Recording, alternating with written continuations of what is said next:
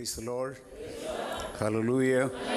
கர்த்தரும் இரட்சகருமாய் இருக்கிற நம்முடைய ஆண்டவராகிய இயேசு கிறிஸ்துவின் இணையற்ற நாமத்தில் இந்த மாலைவேளையிலே கர்த்தருடைய வேத வாக்கியங்களை ஆராயும்படி, கேட்கும்படி, அவைகளின்படி செய்ய உங்களை ஒப்பு கொடுக்கும்படி இங்கே கூடி வந்திருக்கிற உங்களையும் ஆன்லைன் மூலமாக தேவனுடைய வார்த்தைகளை கேட்பதற்காக ஆவலோடு காத்து கொண்டிருக்கிற தேவ பிள்ளைகளாகிய உங்களையும் இந்த நாளின் வேத பாட வகுப்பிற்கு அன்போடு வாழ்த்தி வரவேற்பதில் நான் மிகுந்த மகிழ்ச்சி அடைகிறேன். ஹல்லேலூயா. மீட்கப்பட்ட தேவனுடைய பிள்ளைகளின் வாழ்வில் பரிசுத்த ஆவியானவரின் பணி, பங்கு, ஊழியம் என்கிற தலைப்பிலே ரட்சிக்கப்பட்ட மீட்கப்பட்ட தேவனுடைய பிள்ளைகளோடு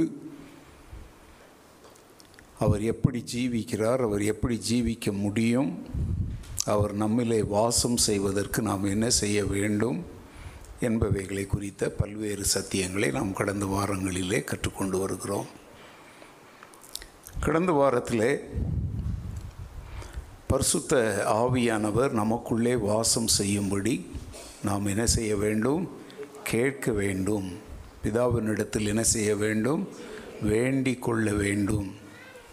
வேண்டிக் கொள்ளுகிற எவருக்கும் பிதாவானவர் பரிசுத்த ஆவியானவரை தந்தருளுவது அதிக நிச்சயமான ஒரு காரியம் என்பதை குறித்து நாம் கற்றுக்கொண்டு வந்தோம். We have to invite the Holy Spirit to come into us. நமக்குள்ளே, நம்மிலே, நம் வாழ்விலே வரும்படி பரிசுத்த ஆவியானவரை நாம் என்ன செய்ய வேண்டும்? வரவேற்க வேண்டும், அழைக்க வேண்டும். இன்றைக்கு அநேகர் இதை புரிந்து கொள்ளாமல் இருக்கிறாங்க. ரட்சிக்கப்பட்டோம், ஞானஸ்தானம் பெற்றோம், அப்படியே எல்லாமே everything is all right அப்படின்னு நினைக்கிறாங்க. இல்லை, பரிசுத்த ஆவியானவரால் நீங்கள் நடத்தப்படும்படிக்கு அவர் உங்களை என்ன செய்ய வேண்டும்? ஆளுகை செய்ய வேண்டும். He has to fill your life. உங்கள் வாழ்வை அவர் என்ன செய்ய வேண்டும்? நிரப்ப வேண்டும். அவருடைய நடத்துதல் நம்முடைய வாழ்க்கையிலே வர வேண்டும். இவன் இயேசு கிறிஸ்து கூட பாருங்கள், ஞானஸ்நானம் பெற்று கரையேறின பொழுது பரிசுத்த ஆவியானவர் அவர் மேல் என்ன செய்தார்? வந்தார்.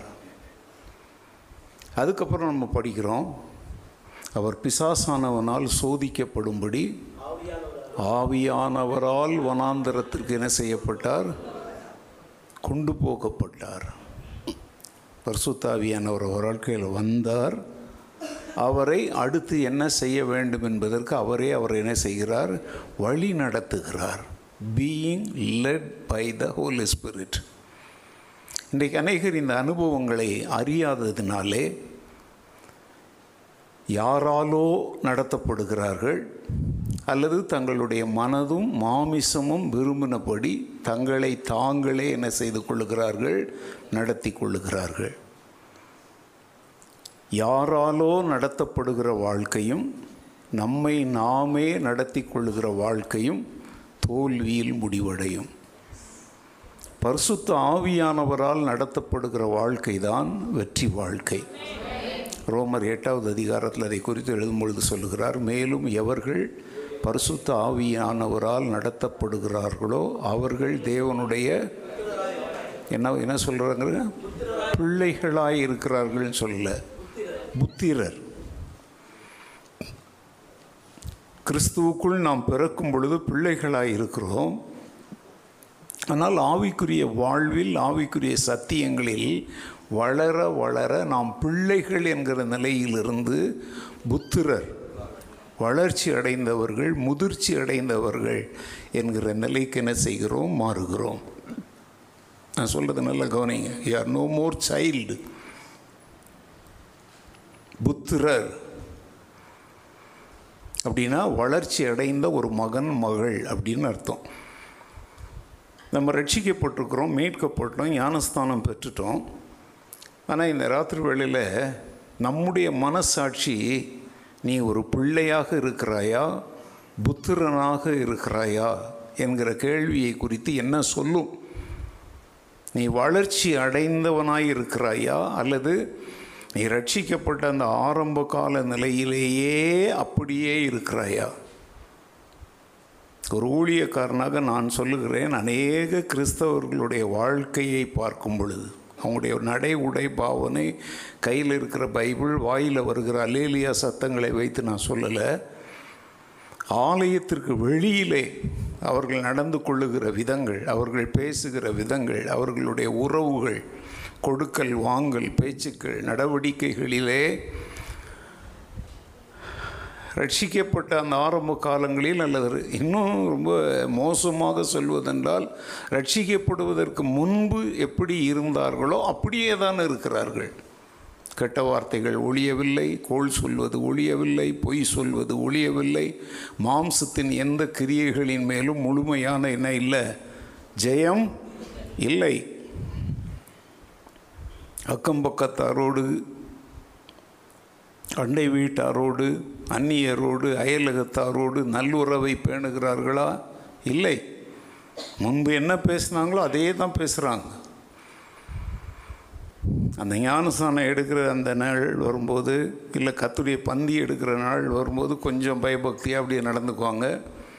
அது முடிஞ்ச உடனே பழைய குருடி, கதவை திரடி அப்படிங்கிற நிலைமையில் தான் எல்லாவற்றையும் துணிகரமாக பேசுகிறாங்க. இப்போ கிறிஸ்மஸ் புத்தாண்டு வருதுன்னா கொஞ்சம் அப்படியே புது தீர்மானங்கள்லாம் எடுத்து, அக்கா நான் பேசினெல்லாம் மனசில் வச்சுக்காதக்கா, மன்னிச்சிடு அப்படின்னு ஒரு வார்த்தை சொல்லிவிட்டு ஜனவரி 2 சேர்த்து கொடுப்பாங்க. அதுக்கப்புறம் ஏன்னா 1 ஆராதனைலாம் முடிச்சு புது தீர்மானம்லாம் எடுத்தாச்சு இல்லையா, தீர்மானம் எடுப்பாங்களே ஒழிய யாரும் அதை என்ன செய்கிறதில்ல, நிறைவேற்றுவதை பற்றி என்ன செய்வதில்லை, கவலைப்படுவதே இல்லை. ஊழியர்களும் அவங்க பங்குக்கு என்ன செய்ய, அந்த தீர்மானம் எடு, இந்த தீர்மானம் எடுன்னு சொல்லி அந்த ராத்திரி ஆராதனை அப்படியே விடிய காலம் 5 மணி வரைக்கும் இழுத்துக்கிட்டு போகிறதுலையே தான் அவங்க கவனமாக இருப்பாங்க. கிட்டத்தட்ட இது நமக்கு ஒரு பாரம்பரியமாக மாறி போய்விட்டது. வாழ்க்கை மாற்றம் வர வேண்டுமானால் குழந்தையாயிருக்கிற நீ தேவனுடைய ஆவியானவரால் வழிநடத்தப்படுகிற யாராய் மாற வேண்டும்? புத்திரனாக. You should become an adult. You should become a matured man. முதிர்ச்சி, வளர்ச்சி அடைந்த மனிதனாக என்ன செய்ய வேண்டும்? மாற வேண்டும். இந்த உபதேசங்கள் அநேகரை இடிக்குது. இந்த மாதிரி உபதேசங்களை தான் வந்து அவங்க இதெல்லாம் கடினமான உபதேசம், இதெல்லாம் யாரால் கேட்கலாம், ஆனால் பின்பற்ற முடியுமா, இவர் சொல்கிறபடி பொய் பேசாமல் இருக்க முடியுமா, ஏமாற்றாமல் இருக்க முடியுமா, கடன் வாங்காமல் இருக்க முடியுமா, அப்புறம் வந்து என்னது சம்பிரதாயம் சாங்கியங்கள்லாம் செய்யாமல் வாழ்ந்துட முடியுமா முடியுமா அப்படின்னு கேள்வி கேட்கும்போதே நீ யாராக இருக்கிறாய்? குழந்தையாய் இருக்கிறாய். குழந்தையாய் இருக்கும் பொழுது முடியாத காரியங்கள் ஒரு புத்திரனாக நீ வளரும்போது கண்டிப்பாக என்ன செய்யும்? முடியும். ஏன்னா நீ என்ன செய்கிறாய்? வளர்ச்சி அடைகிறாய். மனதிலும் எண்ணத்திலும் செயல்களிலும் நீ என்ன செய்ய வேண்டும்? வளர வேண்டும். அதுக்கு தான் இயேசுவை உதாரணம் சொன்னேன். பிசாசானவனால் சோதிக்கப்படும்படி அவர் வனாந்தரத்திற்கு என்ன செய்யப்பட்டார்? கொண்டு போகப்பட்டார். போ அப்படின்னு ஆவியானவர் சொல்லிட்டு இல்லை, கொண்டு போகப்பட்டார். He let him. அவரை அவர் வழி நடத்தினார். வழி நடத்தின போது அதில் என்ன இருந்துச்சு? ஒரு நோக்கம் இருந்தது. அந்த சோதனையின் முடிவிலே மாம்சத்தின் இச்சை, கண்களின் இச்சை, ஜீவனத்தின் பெருமையாகிய இந்த உலகத்தினால் உண்டானவைகள் அனைத்தையும் இயேசு என்ன செய்து காட்டினார்? ஜெயித்து காட்டினார். அது மாத்திரமல்ல, நீ தேவனுடைய குமாரனா என்பதை நிரூபி என்கிற ஒரு பெரிய சோதனையை வேத வசனங்களை கொண்டு என்ன செய்து காண்பித்தார்? ஜெயித்து காண்பித்தார். அப்போ பரிசுத்த ஆவியானவரால் நடத்தப்படுகிற வாழ்க்கை என்பது உன் சொந்த அறிவை சார்ந்ததல்ல, வேத வசனங்களை சார்ந்து நீ செயல்படுவதை பொறுத்து தான் நீ முதிர்ச்சி அடைந்திருக்கிறியா இல்லையா என்பதை கண்டுபிடிக்க முடியும். அறிவு பூர்வமான திறமைகள், சிந்தனைகள், யோசனைகள், எண்ணங்கள் வேறு. ஆவியானவரால் நடத்தப்படுவது என்பது வேறு. ஐக்கியூ அப்படின்னு சொல்கிறோம்ல, இன்டெலிஜென்ஸ். இன்றைக்கு உலகத்தில் எவ்வளோ பேர் புத்தி கூர்மை உள்ளவங்க இருக்கிறாங்க. புத்தி கூர்மையினால் ஜெயிக்க வேண்டிய சில காரியங்கள் உண்டு. இப்போ ஒரு பரீட்சை எழுத வைக்கிறாங்கன்னா அதில் என்ன தேவை? புத்தி கூர்மை தேவை. படிக்கணும், ஞானம், ஞாபக சக்தி. சிலருக்கெலாம் அளவுக்கு மிஞ்சின ஞாபக சக்தி இருக்கிறது தான் நம்ம என்னன்னு சொல்கிறோம், ஐக்கியூ அப்படின்னு சொல்கிறாங்க. இப்போது நம்ம அதை அப்படியே தலைகீழ மாற்றிட்டோம். எப்படி தெரியுமா? பரீட்சை எழுதுறதுக்கு பரிசுத்த ஆவியானவர் வழி நடத்துகிறார். அவர் என் கை மேலே இயேசு கையை வச்சு என்ன செய்தார்? பரீட்சை எழுது. இது தவறுங்க. எதை எதோடு சம்பந்தப்படுத்த வேண்டும் என்பதை புரிந்து கொள்ளுங்க. வாழ்க்கையின் பரீட்சைகளை நாம் எழுதுவதற்கு, சந்திப்பதற்குத்தான் பரிசுத்த ஆவியானவர் நம்மை வழி நடத்துவார்.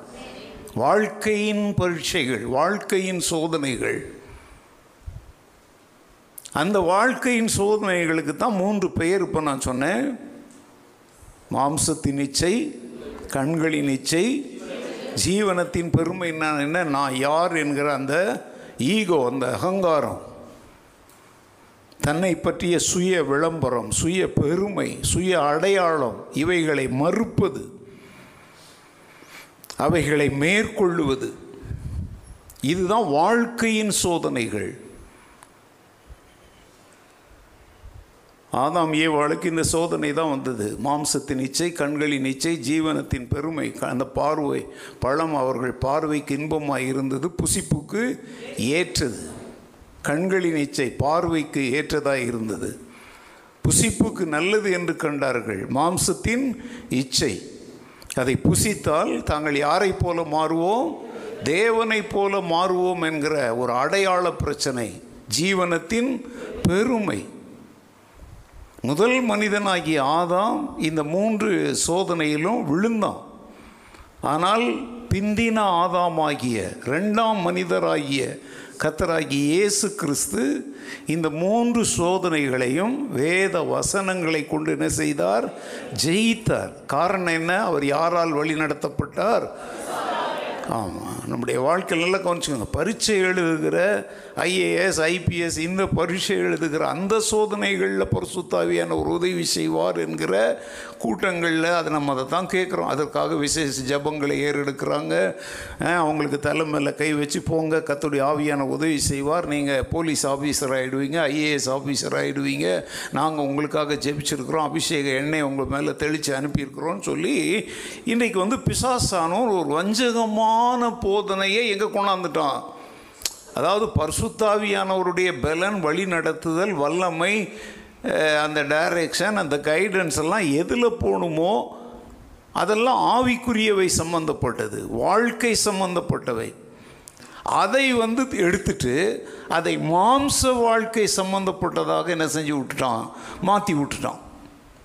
இதை அறியாத கண் சுருக்கி போனவர்களாக ஊழியர்களும் விசுவாசிகளும் இன்றைக்கு என்ன செஞ்சுக்கிட்டு இருக்கிறாங்க? செயல்பட்டு கொண்டிருக்கிறாங்க.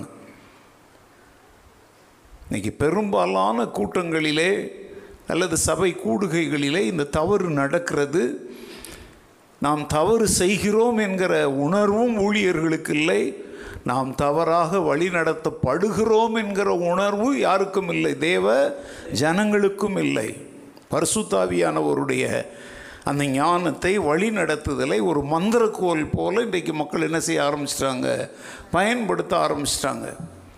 ஒரு மந்திரவாதி ஜி பூம்பா அப்படின்னு சொல்லிட்டு இதையோ பண்ணி ஒரு வல்லமையை காட்டுறான், பார்த்தீங்களா?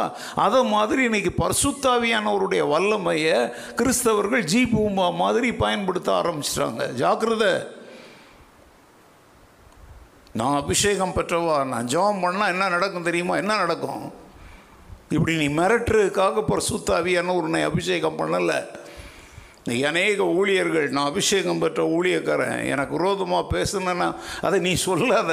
நீ அபிஷேகம் பெற்றிருந்தால் விரோதமாக பேசுகிறவங்களுக்கு நடக்க வேண்டியது நடக்கும். நீ அதை சொல்லி மந்திரக்கோல் மாதிரி சொல்லி யாரும் என்ன செய்யாத, பயமுறுத்தாத. அதற்கு கொடுக்கப்படவில்லை.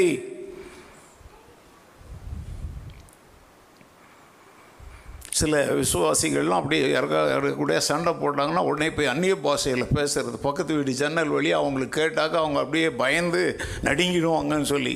நீ அப்படிலாம் நினைக்காது, அவங்க அப்படிலாம் பயப்பட மாட்டாங்க. ஏன்னா வாழ்க்கையில் உன்மேல் பரிசுத்த ஆவியானவர் இருக்கிறார் என்பதை அவர்கள் பார்க்காத வரைக்கும் நீ பேசுகிற அந்நிய பாஷைகளை கண்டெல்லாம் அவங்க என்ன செய்ய போகிறது இல்லை, அசைய போவது இல்லை. என்னவோ வளருதுங்க லூசுங்க அப்படின்னு அவன் சொல்லிட்டு போயிட்டுருப்பான். ஏன்னா உன் பேச்சிலும் மூச்சிலும் உன் பார்வையிலும் உன் நடவடிக்கையிலும் பரிசுத்த ஆவியானவர் இருப்பதை அவர்கள் பார்க்கும்படி நீ ஒரு சாட்சியாக நடந்து கொண்டால் யாரும் உன்னை கண்டு பயப்பட ஆரம்பிப்பாங்க, உன்னை கண்டு நடுங்க ஆரம்பிப்பாங்க. ஏன்னா அது யாருடைய வல்லமை? பரிசுத்த.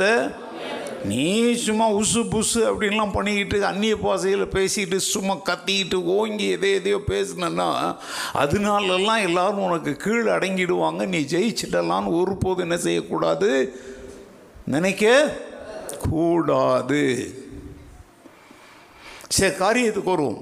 பரிசுத்த ஆவியானவரை நாம் விசுவாசத்தினால் என்ன செய்ய வேண்டும்? போன வாரம் நான் உங்களுக்கு சொன்னேன், பரிசுத்த ஆவியானவரை பெற்றுக்கொள்வதற்கு நீங்கள் என்ன உள்ளவர்கள்? தகுதி உள்ளவர்கள். பரிசுத்த ஆவியானவரை தரும்படி நீங்கள் தேவனிடத்தில் என்ன செய்ய வேண்டும்? கேட்க வேண்டும். கேட்கிறவர்களுக்கு பிதா என்ன செய்கிறார்? கொடுக்கிறார். பிதாவானவர் தம்முடைய பிள்ளைகளுக்கு பரிசுத்த ஆவியானவரை கொடுக்க விரும்புகிறார் என்பதை நீங்கள் என்ன செய்ய வேண்டும்?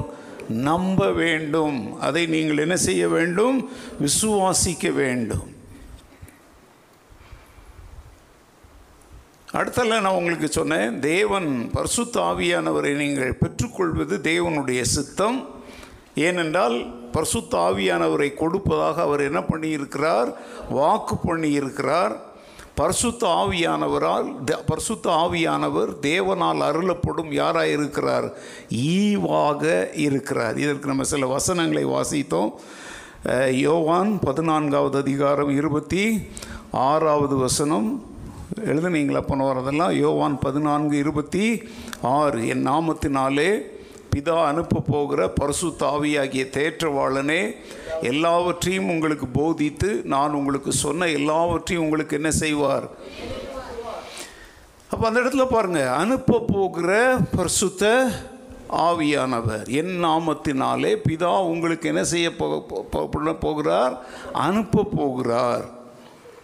1 யோவான் 3:22 பாருங்கள். 1 யோவான் 3:22 First John chapter 3 verse 22.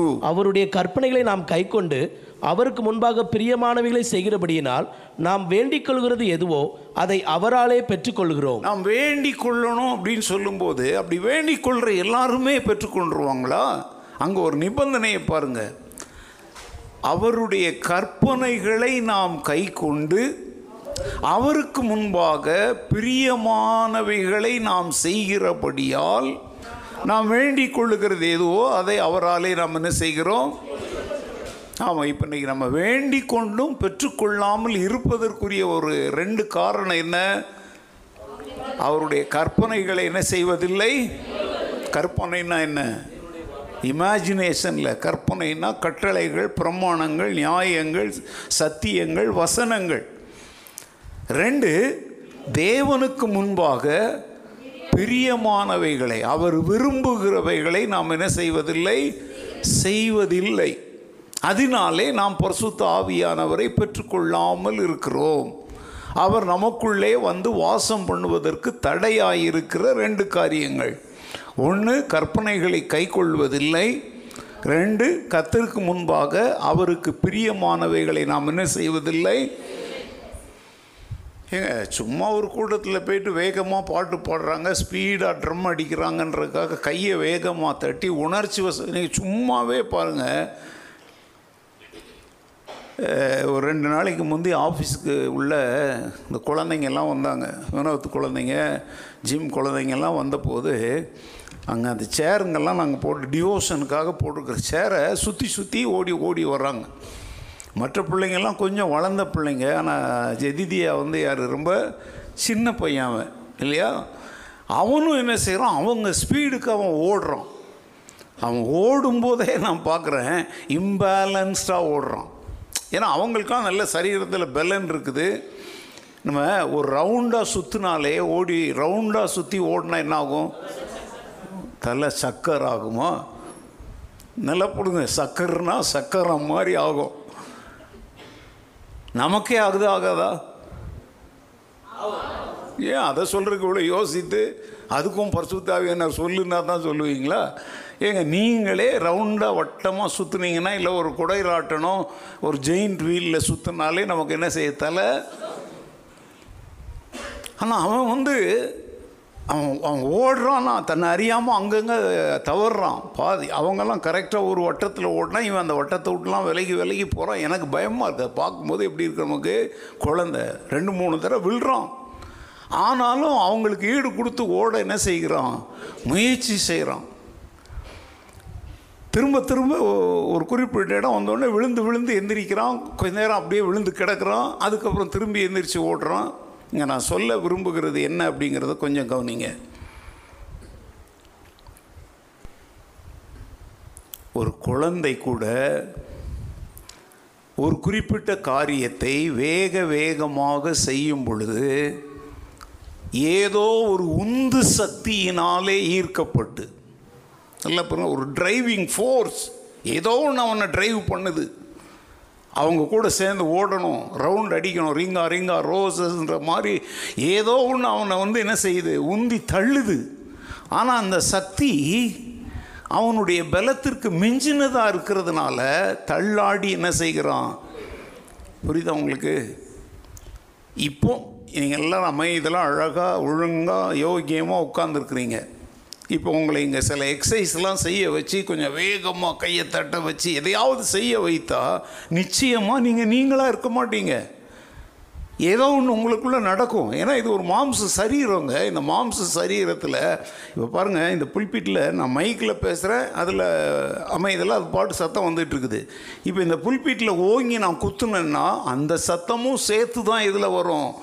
இந்த மைக்கில் அதனுடைய எக்கோ வரும், எக்ஸ்ட்ரா அந்த சவுண்டு அந்த வந்து என்ன செய்யும்? வரும். எவ்ரி ஆக்ஷன் ஹேஸ் ரியாக்ஷன் அப்படிங்கிற மாதிரி, நீங்கள் சும்மா உங்களுடைய சரீரத்தை நீங்கள் பலமாக ஆட்டுறீங்க. தலை இப்படி வேகமாக சுற்றி பாருங்கள், ஒரு அரை செகண்ட் பண்ணி பாருங்கள், தானாகவே என்ன செய்ய ஆரம்பிக்கும். புரிஞ்சுக்கோங்க, நான் சொல்கிறத புரிந்து கொள்ள முயற்சி செய்யுங்க. இன்றைக்கி அநேக கூட்டங்களில் இந்த விதமான ஒரு எழுப்புதலை உருவாக்கி விடுகிறாங்க. இது வேத வசனத்தின்படியான எழுப்புதல் அல்ல. இது மாம்ச உணர்ச்சியை சார்ந்த உடலில் ஏற்படுகிற உடலின் மாற்றங்கள். இதற்கும் ஆவிக்கும் என்ன கிடையாது? சம்பந்தம் கிடையாது. போன வாரமே நான் அதை உங்களுக்கு ஒரு உதாரணம் ரொம்ப தெளிவாக சொன்னேன். நீங்கள் அதை கவனிச்சிங்களான்னு தெரியாது. குறைகுடம் கூத்தாடும், நிறைகுடம் தழும்பாது. ஒரு குடம் நிறைய தண்ணி வச்சு தூக்கிட்டு போகிறது ரொம்ப ஈஸி. அதே குடத்தில் பாதி குடம் தண்ணி வச்சு தூக்கிட்டு போனீங்கன்னா அது என்ன செய்யும்? ஆடுறதுனால உங்கள் இடுப்பும் சேர்ந்து வலிக்க ஆரம்பிக்கும். உங்களால் பேலன்ஸாக என்ன செய்ய முடியாது. இன்றைக்கி மாம்சீகமான கிறிஸ்தவர்களாக இருந்து கொண்டு தேவனுடைய கற்பனைகளுக்கெல்லாம் கீழ்ப்படிகிறது கிடையாது. தேவனுக்கு பிரியமானவைகளை செய்யணுங்கிற எண்ணமோ ஏக்கமோ வாஞ்சையோ ஒரு கரிசனையோலாம் கிடையாது. ஆனால் பரிசுத்த ஆவியானவரை பெற்றுக்கொள்ளணும், அவருடைய வரங்களை பெற்றுக்கொள்ளணும், வல்லமையை பெற்றுக்கொள்ளணும்னு மாம்சத்தில் கடந்து எதையோ பண்ணி அதில் வருகிற உணர்ச்சிகளை, அந்த உணர்ச்சியின் உந்துதலை என்ன நினச்சிக்கிறாங்க? ஆவியானவருடைய பலன் தங்கள் மேல் வந்துவிட்டதாக எண்ணி மக்கள் மோசம் போகிறாங்க. எப்படி மோசம் போகிறாங்க தெரியுமா? இந்த உணர்ச்சிகள் வாழ்க்கையின் சோதனைகள் 3 சொன்னன. மாம்சத்தின் இச்சை, கண்களின் இச்சை, ஜீவனத்தின் பெருமையை ஜெயிப்பதற்கு. இப்போ நீ மாம்சத்தை வேகமாக தட்டி எதையோ தலையை சுற்றி ஆடி பாடும் பொழுது ஏதோ ஒரு உணர்வு வந்துச்சே, அந்த உணர்வுகள் வாழ்க்கையின் சோதனைகளை ஜெயிப்பதற்கு என்ன செய்யாத உதவி. அது வந்து உண்மையான பரிசுத்த ஆவியானவருடைய நிரப்புதல் தான் அதற்கு உதவி செய்யும். பரிசுத்த ஆவியானவரால் உண்மையாக வழி நடத்தப்படுகிற அனுபவம் தான் அதற்கு என்ன செய்ய முடியும்? உதவி செய்ய முடியும்.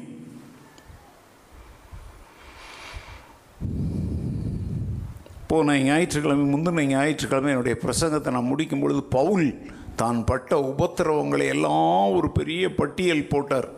அதில் நான் என்னையும் சேர்த்துக்கிட்டு தான் பேசினேன். நான் பவுலுக்கு இணையாக என்னை நான் சொல்லலை, ஆனால் பவுல் இங்கே சொல்லி இருக்கிற இந்த அனுபவங்களில் பலவற்றை நானும் என்ன செய்திருக்கிறேன். அதில் ஒன்றே ஒன்று சொன்னேன், கடைசியில் சொல்லுகிறார், குளிரிலும் நிர்வாணத்திலும் நான் இருந்தேன்னு சொல்கிறார. அந்த ஒன்றை தவிர மற்ற எல்லாவற்றையும் கிட்டத்தட்ட நானும் என்ன செய்திருக்கிறேன், அனுபவித்திருக்கிறேன் அப்படின்னு நான் சொன்னேன். ஞாபகம் இருக்கா அவங்களுக்கு? ஆனால் அவ்வளோ பாடுகளை அவர் பட்ட போதும் அவர் ஊழியத்தில் வல்லமையுள்ள மனிதனாகவே இருந்தார். ஏன் தெரியுமா? அவர் தேவ கிருபையை சார்ந்தவராயிருந்தார். தேவனுடைய கிருபை அவருக்கு போதுமானதாய் இருந்தது.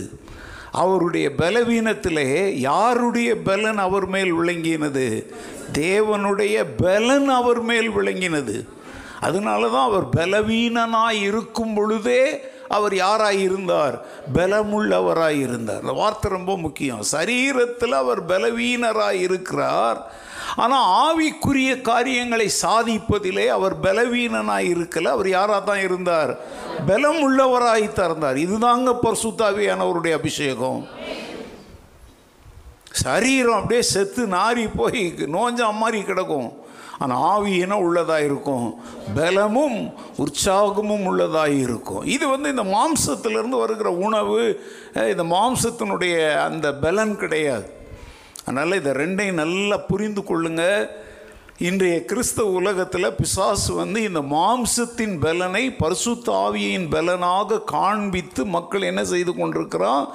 ஏமாற்றி வஞ்சித்து கொண்டிருக்கிறான். ஆடல், பாடல், துள்ளல், குதித்தல், கும்மாளமிடுதலை எல்லாம் ஒரு எழுப்புதல் என்று போலியாக மக்கள் என்ன செய்து கொண்டிருக்கிறான்? வஞ்சித்து கொண்டிருக்கிறதுனால இதை இங்கே சொல்ல வேண்டிய கட்டாயம் ஏற்படுகிறது. வாழ்க்கையில் வெற்றி அடைகிறோமே, வாழ்க்கையின் சோதனைகளிலே ஜெயமெடுப்பதற்கு பரிசுத்த ஆவியானவர் நம்மை பலப்படுத்துகிறாரே, அந்த வல்லமையைத்தான் நாம் பெற்றுக்கொள்ள வேண்டும். சரீரத்தில் நீ பலமுள்ளவனாயிருக்கிறாயா பலவீனனாயிருக்கிறாயா என்பது ரெண்டாவது காரியம். ஆவியினாலே நீ பலப்படுத்தப்பட்ட மனிதனாயிருந்து கப்பர் சேதத்தில் இருக்கிற மரண அவதியில் நான் இருந்தேன். அந்த வார்த்தைக்கு நான் சொன்னேன், மரண அவதினா என்ன? கிட்டத்தட்ட அவுட், உயிர் போகுதுன்ற அந்த நிலைமையில் பல முறை இருந்தேன் அப்படிங்கிறார். அதைத்தான் அன்றைக்கி நான் விவரித்து சொன்னேன். நான் கூட எத்தனையோ முறை மரண அவஸ்தையில் இருந்திருக்கிறேன், ஆனால் மீண்டும் எழுந்து நிற்கிறோம் அப்படின்னா அங்கே டாக்டர் கொடுத்த மருந்தோ சாப்பிட்டத சாப்பாடோ குடித்த எதுவுமோ அல்ல, பரிசுத்த ஆவியானவருடைய அந்த பலனும் வல்லமையும் தான் மீண்டும் எழுந்து நின்று கர்த்தருடைய வேலையை செய்வதற்குரிய பலனை தருகிறது. அதனால் ரெண்டுக்குரிய வித்தியாசத்தை தேவ மக்கள் என்ன செய்ய வேண்டும்? புரிந்து கொள்ள வேண்டும்.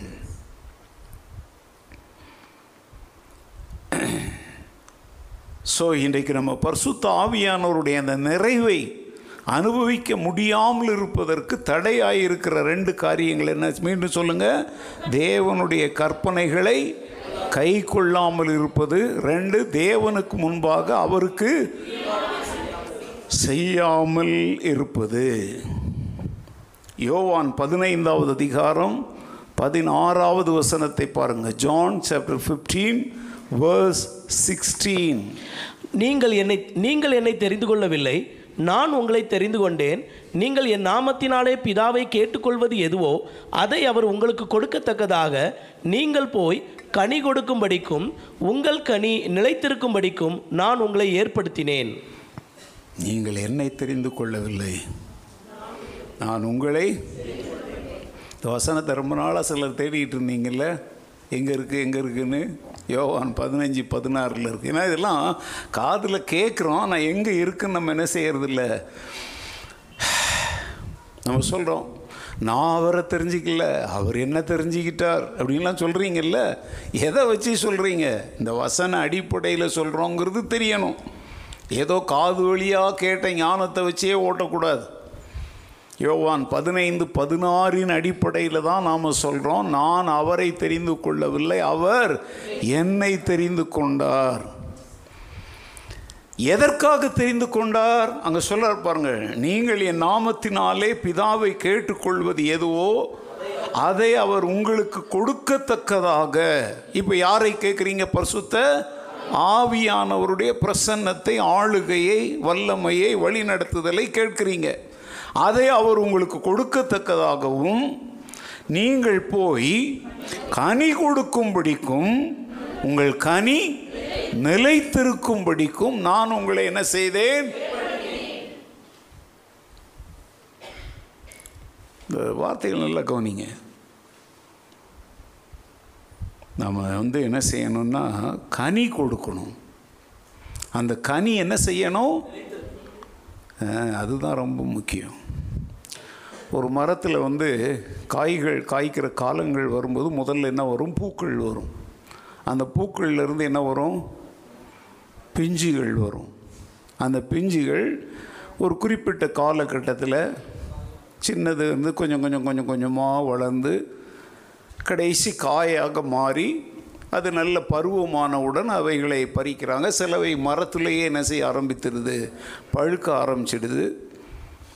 இப்போது நீங்கள் ஒன்று கவனிங்க, ஒரு மரத்தில் ஒரு 1000 மாங்காய் பிஞ்சு இருக்குன்னா 1000 மாங்காயும் அப்படியே கரெக்டாக பழமாக பறிச்சிடுவாங்களா? ஒரு 200-300 என்ன செஞ்சிடும்? ஒரு சின்ன காற்று அடித்தா போதுங்க, ஒரு கிளையோடு கிளை உரசும் பொழுது அதெல்லாம் என்ன செஞ்சிடும்? கீழே விழுந்து கொட்டிடும். அந்த மாதிரி மாங்காய்களை பொறுக்கி கொண்டாந்து தான் என்ன செய்கிறாங்க தெரியுமா? ஊறுகாய் போட்டு விற்கிறாங்க. நல்ல மாங்காயிலையும் செய்கிறாங்க, வடு மாங்காயின்னு கேள்விப்பட்டிருக்கீங்களா? பிஞ்சு மாங்காயில் அப்படி செய்வாங்க. கனி மரத்தில் அது கனியாக மாறுவதற்கு முன்பே அது என்ன ஆகிப்போச்சு கதை. நம்மில் பலர் கூட இதை மாறுதாங்க. அன்பாக இருக்கணும் அப்படின்னு சொல்லி நினச்சோம். ஜனவரி 1 ஆவியின் கனிகள் அத்தனையையும் வரிசையாக பட்டியல் போட்டு, என்னப்பா ஆவியின் கனி என்னது சொல்லுங்கள்? ஆவியின் கனியோ அன்பு, சந்தோஷம், சமாதானம். வாசி அதை, வாசி. அது எங்கே இருக்குன்னு தெரியல. கலாத்தியர் எடுத்து அதை வாசித்து பாருங்கள். இல்லை, ஆவியின் கனி என்னன்னு பாருங்கள். ஆவியின் கனியோ அன்பு, சந்தோஷம், சமாதானம், நீடிய பொறுமை, தயவு, நற்குணம், விசுவாசம், சாந்தம், இச்சையடக்கம். இப்படிப்பட்டவைகளுக்கு விரோதமான பிரமாணம் இதெல்லாமே சேர்ந்தது என்ன சொல்லுங்க? ஆவியின்.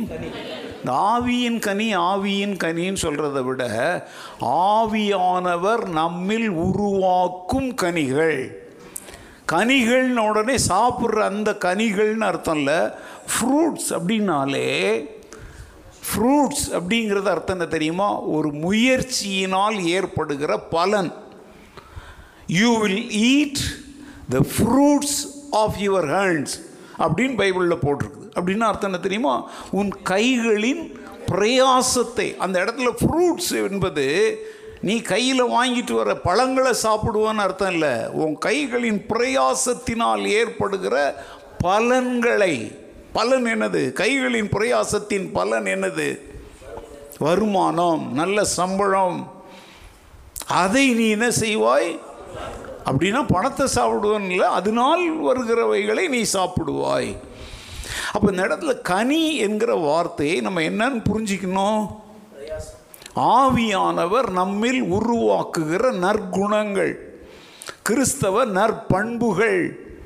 கனி கனி கனி கனி கொடு கனி கொடு அப்படின்ன உடனே அடுத்த வாரமே 2 ஆப்பிள் 5 ஆரஞ்சு வாங்கி கொண்டாந்து அங்கே சில சர்ச்சுங்கள்லாம் பார்த்துருக்கீங்களா? அங்கே முன்னால் கொண்டாந்து வைப்பாங்க, தட்டு தட்டாக கொண்டாந்து வைப்பாங்க. அந்த கனியை வாக்கிட்டாங்க.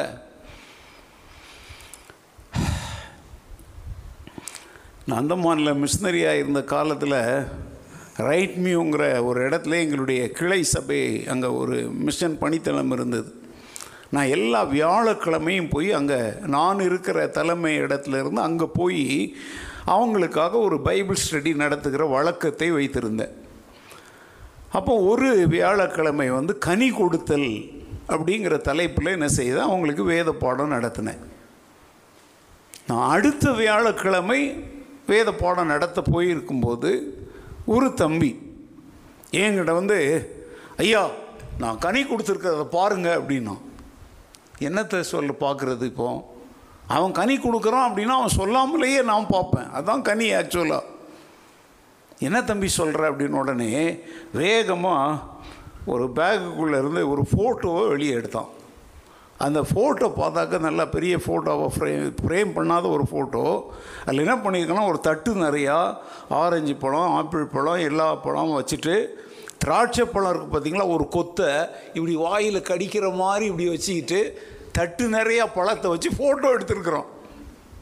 ஃபோட்டோ எடுத்து அந்த ஃபோட்டோவை கொண்டாந்து ஐயா நான் கனி கொடுக்குறேன் பாருங்கள் அப்படிங்கிறான். அவனுக்கு பிரச்சனை இல்லை, உங்களுக்கு தான் பிரச்சனை. ஏதோ அவன் அவன் மண்ட மர கலண்டவன் இல்லை, நீங்கள் ஆண் பார்க்குறீங்களே. ஏங்க நான் போன வாரம் வியாழக்கிழமை பிரசங்கம் பண்ணியிருக்கிறேன், நாம் எல்லோரும் என்ன கொடுக்கணும். அவன் புரிஞ்சுக்கிட்டது என்ன, ஒரு தட்டு நிறையா ஒரு பிளேட்டில் ஒரு இப்படி அழகாக எப்படி பழத்தை வச்சுருக்காங்க, தட்டு நிறையா பழங்கள் இருக்குது. இந்த திராட்சை பழ கொத்து ஒன்றை மாத்திரம் அவர் வாயில் என்ன செய்கிறாரு, கடிக்கிற மாதிரி ஃபோட்டோ எடுத்து நல்லா கொண்டாந்து என்னை காட்டுறான். எப்படின்னா என்னெல்லாம் அண்ணன் தான் கூப்பிடுவாங்க, எல்லாம் பாஸ்டர் ஐயா அப்படிலாம் கூப்பிட மாட்டாங்க. அண்ணன் அப்படின்னு கூப்பிடுற பழக்கம். அண்ணே பாருங்க அண்ணே நான் எப்படி கனி கொடுக்குறேன் அப்படின்னு. எனக்கு அழுகிறதா சிரிக்கிறதான்னு தெரியல.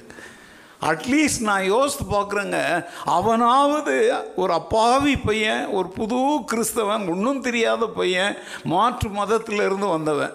ஆனால் நீங்கள் இன்றைக்கி அந்த அளவுக்காவது யோசித்து பார்க்குறீங்களா? கனினா என்னன்னு அவன் பாருங்கள் அட்லீஸ்ட் யோசிக்கிறான் பாருங்கள். ஐயா சொன்னாரே கனின்னு உடனே இந்த கனி நம்ம கொடுக்குறதுன்னு அவன் நினச்சிக்கிட்டு அப்படி ஒரு ஃபோட்டோ வேண்ட கொண்டாந்து காட்டினான். என் வாழ்க்கையில் அது ஒரு மறக்க முடியாத சம்பவம். அது ஒரு நகைப்பிற்குரிய காரியமாக இருந்தாலும் அந்த பையன் வந்து he tries to do something, ஏதோ செய்ய முயற்சிக்கிறான். அதற்கப்புறம் அவனுக்கு நான் வந்து என்ன செய்தேன், கனி கொடுப்பது என்பது என்ன என்பதை விவரித்தேன். நான் இப்போ அதை சொல்கிறது வந்து 1980களில் நடந்தது. இப்போ நம்ம 2021 இருக்கிறோம். அந்த நாட்கள்லேயே இன்றைக்கு நான் இப்போ என்ன சொல்லிக்கிட்டு இருக்கிறோன்னு இதே தான் உபதேசம், என்றைக்கும் மாறாது. கனி கொடுத்தல் என்பது நாம் திங்கிற வயிற்றுக்குள் போகிறவைகள் அல்ல. நம்முடைய வாழ்க்கையின் பிரயாசங்களினால் நம்முடைய வாழ்க்கையில் வெளிப்படுகிற தெய்வீக பண்புகளுக்கு பெயர்ப்பு தான் இது கனி. Divine natures, divine characters which will be produced by the Holy Spirit.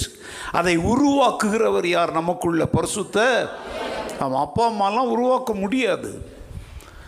அப்பா அம்மா, பெற்றோர், பெரியவங்க, ஆசிரியர்கள்லாம் நற்பண்புகளை, நல்லொழுக்கங்களை நமக்குள்ளே உருவாக்க என்ன செய்கிறாங்க, முயற்சி செய்கிறாங்க, போதிக்கிறாங்க. ஆனால் அது நமக்குள்ளே உருவாகும்படி அந்த கனி நம்மிலே நிலைத்திருக்கும்படி செய்கிறவர் யார்? பரிசுத்த. அதனால தான் போன வாரத்தில் நான் சொன்னேன், வரங்களை பற்றி பேசுகிறோம், அதே சமயத்தில் கூடவே எதையும் சேர்த்து நம்ம பேசணும், கனிகளையும் சேர்த்து பேசணும். ஒவ்வொரு வரங்களும் ஒவ்வொரு கனிகளோடு என்ன உடையது, சம்பந்தம் உடையது. ஒரு கிறிஸ்தவன் வெறும் வரங்களை உடையவனாக இருந்தால் அவன் பாதி கிறிஸ்தவன். ஒரு கிறிஸ்தவன் வரங்களே இல்லை, வெறும் கனிகளை மாத்திரம் உடையவனாக இருந்தாலும் அவன் பாதி கிறிஸ்தவன் தான்.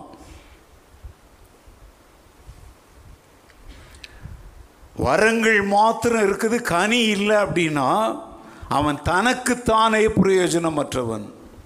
ஏதோ இருக்கிற வரங்களை வைத்துக்கிட்டு 4 பேருக்கு எதையோ செஞ்சுட்டு தனக்கு 5 பைசாவுக்கு பிரயோஜனம் இல்லாமல் வாழ்கிறான். இல்லை என்கிட்ட கனி இருக்குது வரங்கள் இல்லைன்னு சொல்கிறேன்னா உனக்கு பிரயோஜனமாக வாழ்கிற, உன்னால் வேறு யாருக்கும் என்ன இல்லை. ஆனால் வரமும் இருக்குது கனியும் இருக்குது அப்படின்னா நீ உனக்குத்தானே பிரயோஜனமாகவும் இருக்கிற, பிறருக்கும் என்னவா இருக்கிற, பிரயோஜனமாக இருக்கிற. கரங்களை உயர்த்தி ஒரு ஆமேன்னு சொல்லுவீங்களா? ஹல்லேலூயா. ஆண்டவரிடத்தில் கேளுங்க, ஆண்டவரே நான் ஆவிக்குரிய வரங்களிலும் தேர வேண்டும், ஆவிக்குரிய கனிகளிலும் நான் என்ன செய்ய வேண்டும், தேர வேண்டும். அதுவும் அந்த கனி வந்து ஏதோ அப்படியே கொடுக்குற மாதிரி கொடுத்துட்டு அப்புறம் டிஸப்பியர் ஆகிடக்கூடாது. அது என்னில் என்ன செய்ய வேண்டும். ஒரு 2 நாள் நல்லவனாக இருந்துட்டு மீதி நாளெல்லாம் பொல்லாதவனாக இருந்தால் அது கனி இல்லை. அங்கே பிஞ்சா ஆயிடுச்சு அப்படின்னா அது என்னவா மாறணும், பழமாய் மாறணும். அப்போ தான் அந்த பழம் வந்து பலருக்கு என்ன உள்ளதாய் மாறும், ருசியும் பிரயோஜனமும் உள்ளதாக மாறும். கனி என்ன செய்ய வேண்டும்? நிலைத்திருக்க வேண்டும்.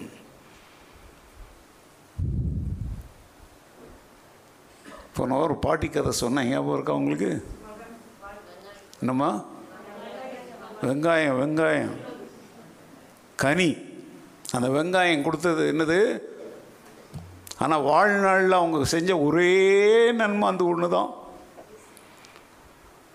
சும்மா அதெல்லாம் கற்பனை கதைங்கிறத தெளிவாக அன்னைக்கு சொல்லிவிட்டேன். அதனால் கனி கொடுத்தல் என்பது நல்லா போனீங்க. கிறிஸ்துவை பிரதிபலிக்கும்படி. எங்கள் கிறிஸ்துவை யாரும் கண்ணால் பார்த்ததில்லை. யாராவது தொட்டு பார்த்தாங்களா? கிட்ட போய் பார்த்தாங்களா? இல்லை நம்ம வீடுங்களில் மாட்டி வச்சுருக்கிறோமோ படங்கள், அவர் தான் கிறிஸ்துவா? இல்லை, இயேசு கிறிஸ்துவை எவனும் ஃபோட்டோலாம் எடுக்கலை, எவனும் வீடியோவிலலாம் பிடிக்கலை. இயேசு கிறிஸ்துவின் படம் என்று நீங்கள் வைத்து கொண்டிருக்கிற அத்தனையுமே விக்கிரகங்கள் தான். உலகமெங்கும் உள்ள எல்லா கிறிஸ்தவர்களுக்கும் நான் சொல்கிறேன், அதை நீ என்ன வடிவத்தில் வைத்திருந்தாலும், என்ன விலை உயர்ந்த உலோகத்தால் செய்ய, ஏன்னா வைரத்திலேயே செஞ்சு வச்சுருந்தாலும் விக்கிரகம் விக்கிரகம்தான். அது இயேசுவின் படமாக இருந்தாலும், இயேசுவின் உருவமாக இருந்தாலும் விக்கிரகம் விக்கிரகமே. இன்றைக்கு நாம் வைத்திருக்கிற இந்த இயேசுவின் படமெல்லாம், ஒரு மனிதன் வந்து தூங்கிக்கிட்டு இருக்கும்போது அவனுக்கு வந்து ஒரு சொப்பனத்தில் யாரோ ஒருவர் வந்து நான் தான் இயேசு, நான் உலகத்தில் உயிர் வாழ்ந்த காலத்தில் என்னை யாருமே என்ன செய்யலை, படமாக வரையலை, அதனால் என்னை உலகத்தில் உள்ள எல்லாரும் அறிந்து கொள்ளும்படி நீ இப்போ காண்கிற என்னை என்னவா வரைஞ்சிடு, ஒரு படமாக வரைஞ்சி இந்த உலகத்திற்கு கொடு அப்படின்னு சொல்லி அவன் சொப்பனத்தில் பார்த்ததாக அவன் வரைந்த ஒரு படம் தாங்க. அதனால தான் பாருங்கள், யூதனுடைய தோற்றத்தில் அவன் வரைகிறான். ஏன்னா இயேசு வந்து எண்ணத்தில் வந்து பிறந்தார், யூத குலத்தில் வந்து பிறந்தார். ஆனால் அவர் யூதனாக, யூதருக்காக பிறந்தவர் அல்ல, அவர் உலக இரட்சகராக பிறந்தவர். அதனால தான் அவரை நீளமான முடியோடு ஒரு அங்கியோடு அவன் வரைந்த காரணம் என்ன தெரியுமா? அவர் யூத குலத்தில் பிறந்ததுனால அப்படி அவன் வரைந்தான். அது இன்றைக்கு உலகத்தில் நல்லா சக்கப்போடு போடுற நல்ல வியாபாரமாக இருக்குது. ஆனால் நான் சொல்கிறேன், பைபிள் படி இயேசுவை யாரும் என்ன செய்ய, ஒருவனும் கண்ணால் கண்டதில்லை. ஆனால் கொரிந்தியரில் எழுதும் பொழுது பவுல் எழுதுகிறார், நீங்களே எங்களுடைய நிருபங்கள். யூ ஆர் அவர் எபிசில்ஸ். எபிசில்ஸ்னான நிருபங்களை பெண் கொண்டு நாங்கள் எழுதுகிறோம். ஆனால் எழுதப்படுகிற நிருபங்களை கிழிச்சு போட்டுடலாம், நெருப்பில் போட்டுடலாம். ஆனால் நீங்களே அந்த நிருபங்களாக வாழ்ந்தால் படிக்க தெரியாதவங்க கூட உங்களை பார்த்து என்ன செஞ்சுக்குவான், படிச்சுக்குவான். அப்போ இயேசு யார் என்பதை நம்ம வாயினால் சொல்லி விவரிக்க முடியலைனாலும் நம்முடைய வாழ்க்கையில் நாம் வெளிப்படுத்துகிற கனிகளின் மூலமாக நம்மிலே மக்கள் யாரை பார்க்க வேண்டும்? கிறிஸ்துவை பார்க்க வேண்டும். அல்லேலூயா. இந்த கனி என்பதை புரிந்து கொள்ள முயற்சி சொல்லுங்கள். It is Christian character, divine natures. தேவனுடைய சுபாவங்கள், தேவனுடைய குணாதிசயங்களைத்தான் ஆவியின் கனிகள், ஆவியானவரால் நம்மில் உருவாக்கப்படுகிற ஆவிக்குரிய குணாதிசயங்கள் அப்படின்னு அர்த்தம். கனி கனி கனின்ற வார்த்தையோடையே நிறுத்திடாதீங்க. இங்கே நம்ம முன்னாடி கூட கனி இருக்கிறார். இப்போ கனி கனி அப்படின்னா அப்போ இவர் ஒருத்தர் தான் கனி, நம்மெல்லாம் ஒன்றும் இல்லை அப்படின்னு. கனின்றது என்னன்னு புரிஞ்சுக்கோங்க, குணங்கள். அதை இப்போ சொன்னோம் இல்லையா, அன்பு, சந்தோஷம், சமாதானம், சாந்தம், இச்சை அடக்கம், நீடிய பொறுமை, அப்படி வரிசையாக அடுக்கிறோமே. இதெல்லாம் யாருடைய குணம்? இதெல்லாம் யாருடைய நற்பண்புகள்? தேவனுடைய குணாதிசயங்கள். These are all the characters of God. ரோமர் 8வது அதிகாரத்தில் வாசிக்கிறோம், மேலும் தேவன் எவர்களை முன்குறித்தாரோ அவர்களை தமது குமாரனுடைய சாயலுக்கு ஒப்பாயிருக்கும்படி என்ன செய்தார்? முன்குறித்தார். தேவனுடைய குமாரனுடைய சாயல் என்பது என்ன? நீளமுடி, தாடி, இளம் மீசை. இந்த பசங்கள்லாம் வச்சுக்கிட்டு அலைகிறாங்களே, ஏசு மாதிரி காட்டிக்கிறதுக்காக தான் வைக்கிறாங்களான்னு தெரில. தாடி, மீசை, இதை பற்றி ஒரு பிரசங்கம் வச்சு எல்லாரையும் வெளுத்து வாங்கணும்னு காத்துக்கிட்டு இருக்கிறேன் ஒரு நாள். இன்றைக்கி கிறிஸ்துவ உலகத்தில் வந்து பார்த்திங்கன்னா கிட்டத்தட்ட இது இன்னொரு இஸ்லாமிய மார்க்கம் மாதிரி மாறிட்டுருக்கு. எல்லாம் விதம் விதமான தாடி, ஃப்ரெஞ்சு தாடியிலேருந்து ஸ்பெயின் தாடியிலேருந்து ஜெர்மன் தாடியிலேருந்து அமெரிக்கன் தாடியிலேருந்து என்னென்ன விதவிதமான தாடியில் அலைகிறாங்க. எவ்வளோதான் ஊற்றி கழுவுனாலும் சூடு சொரணம் வர மாட்டேங்குது.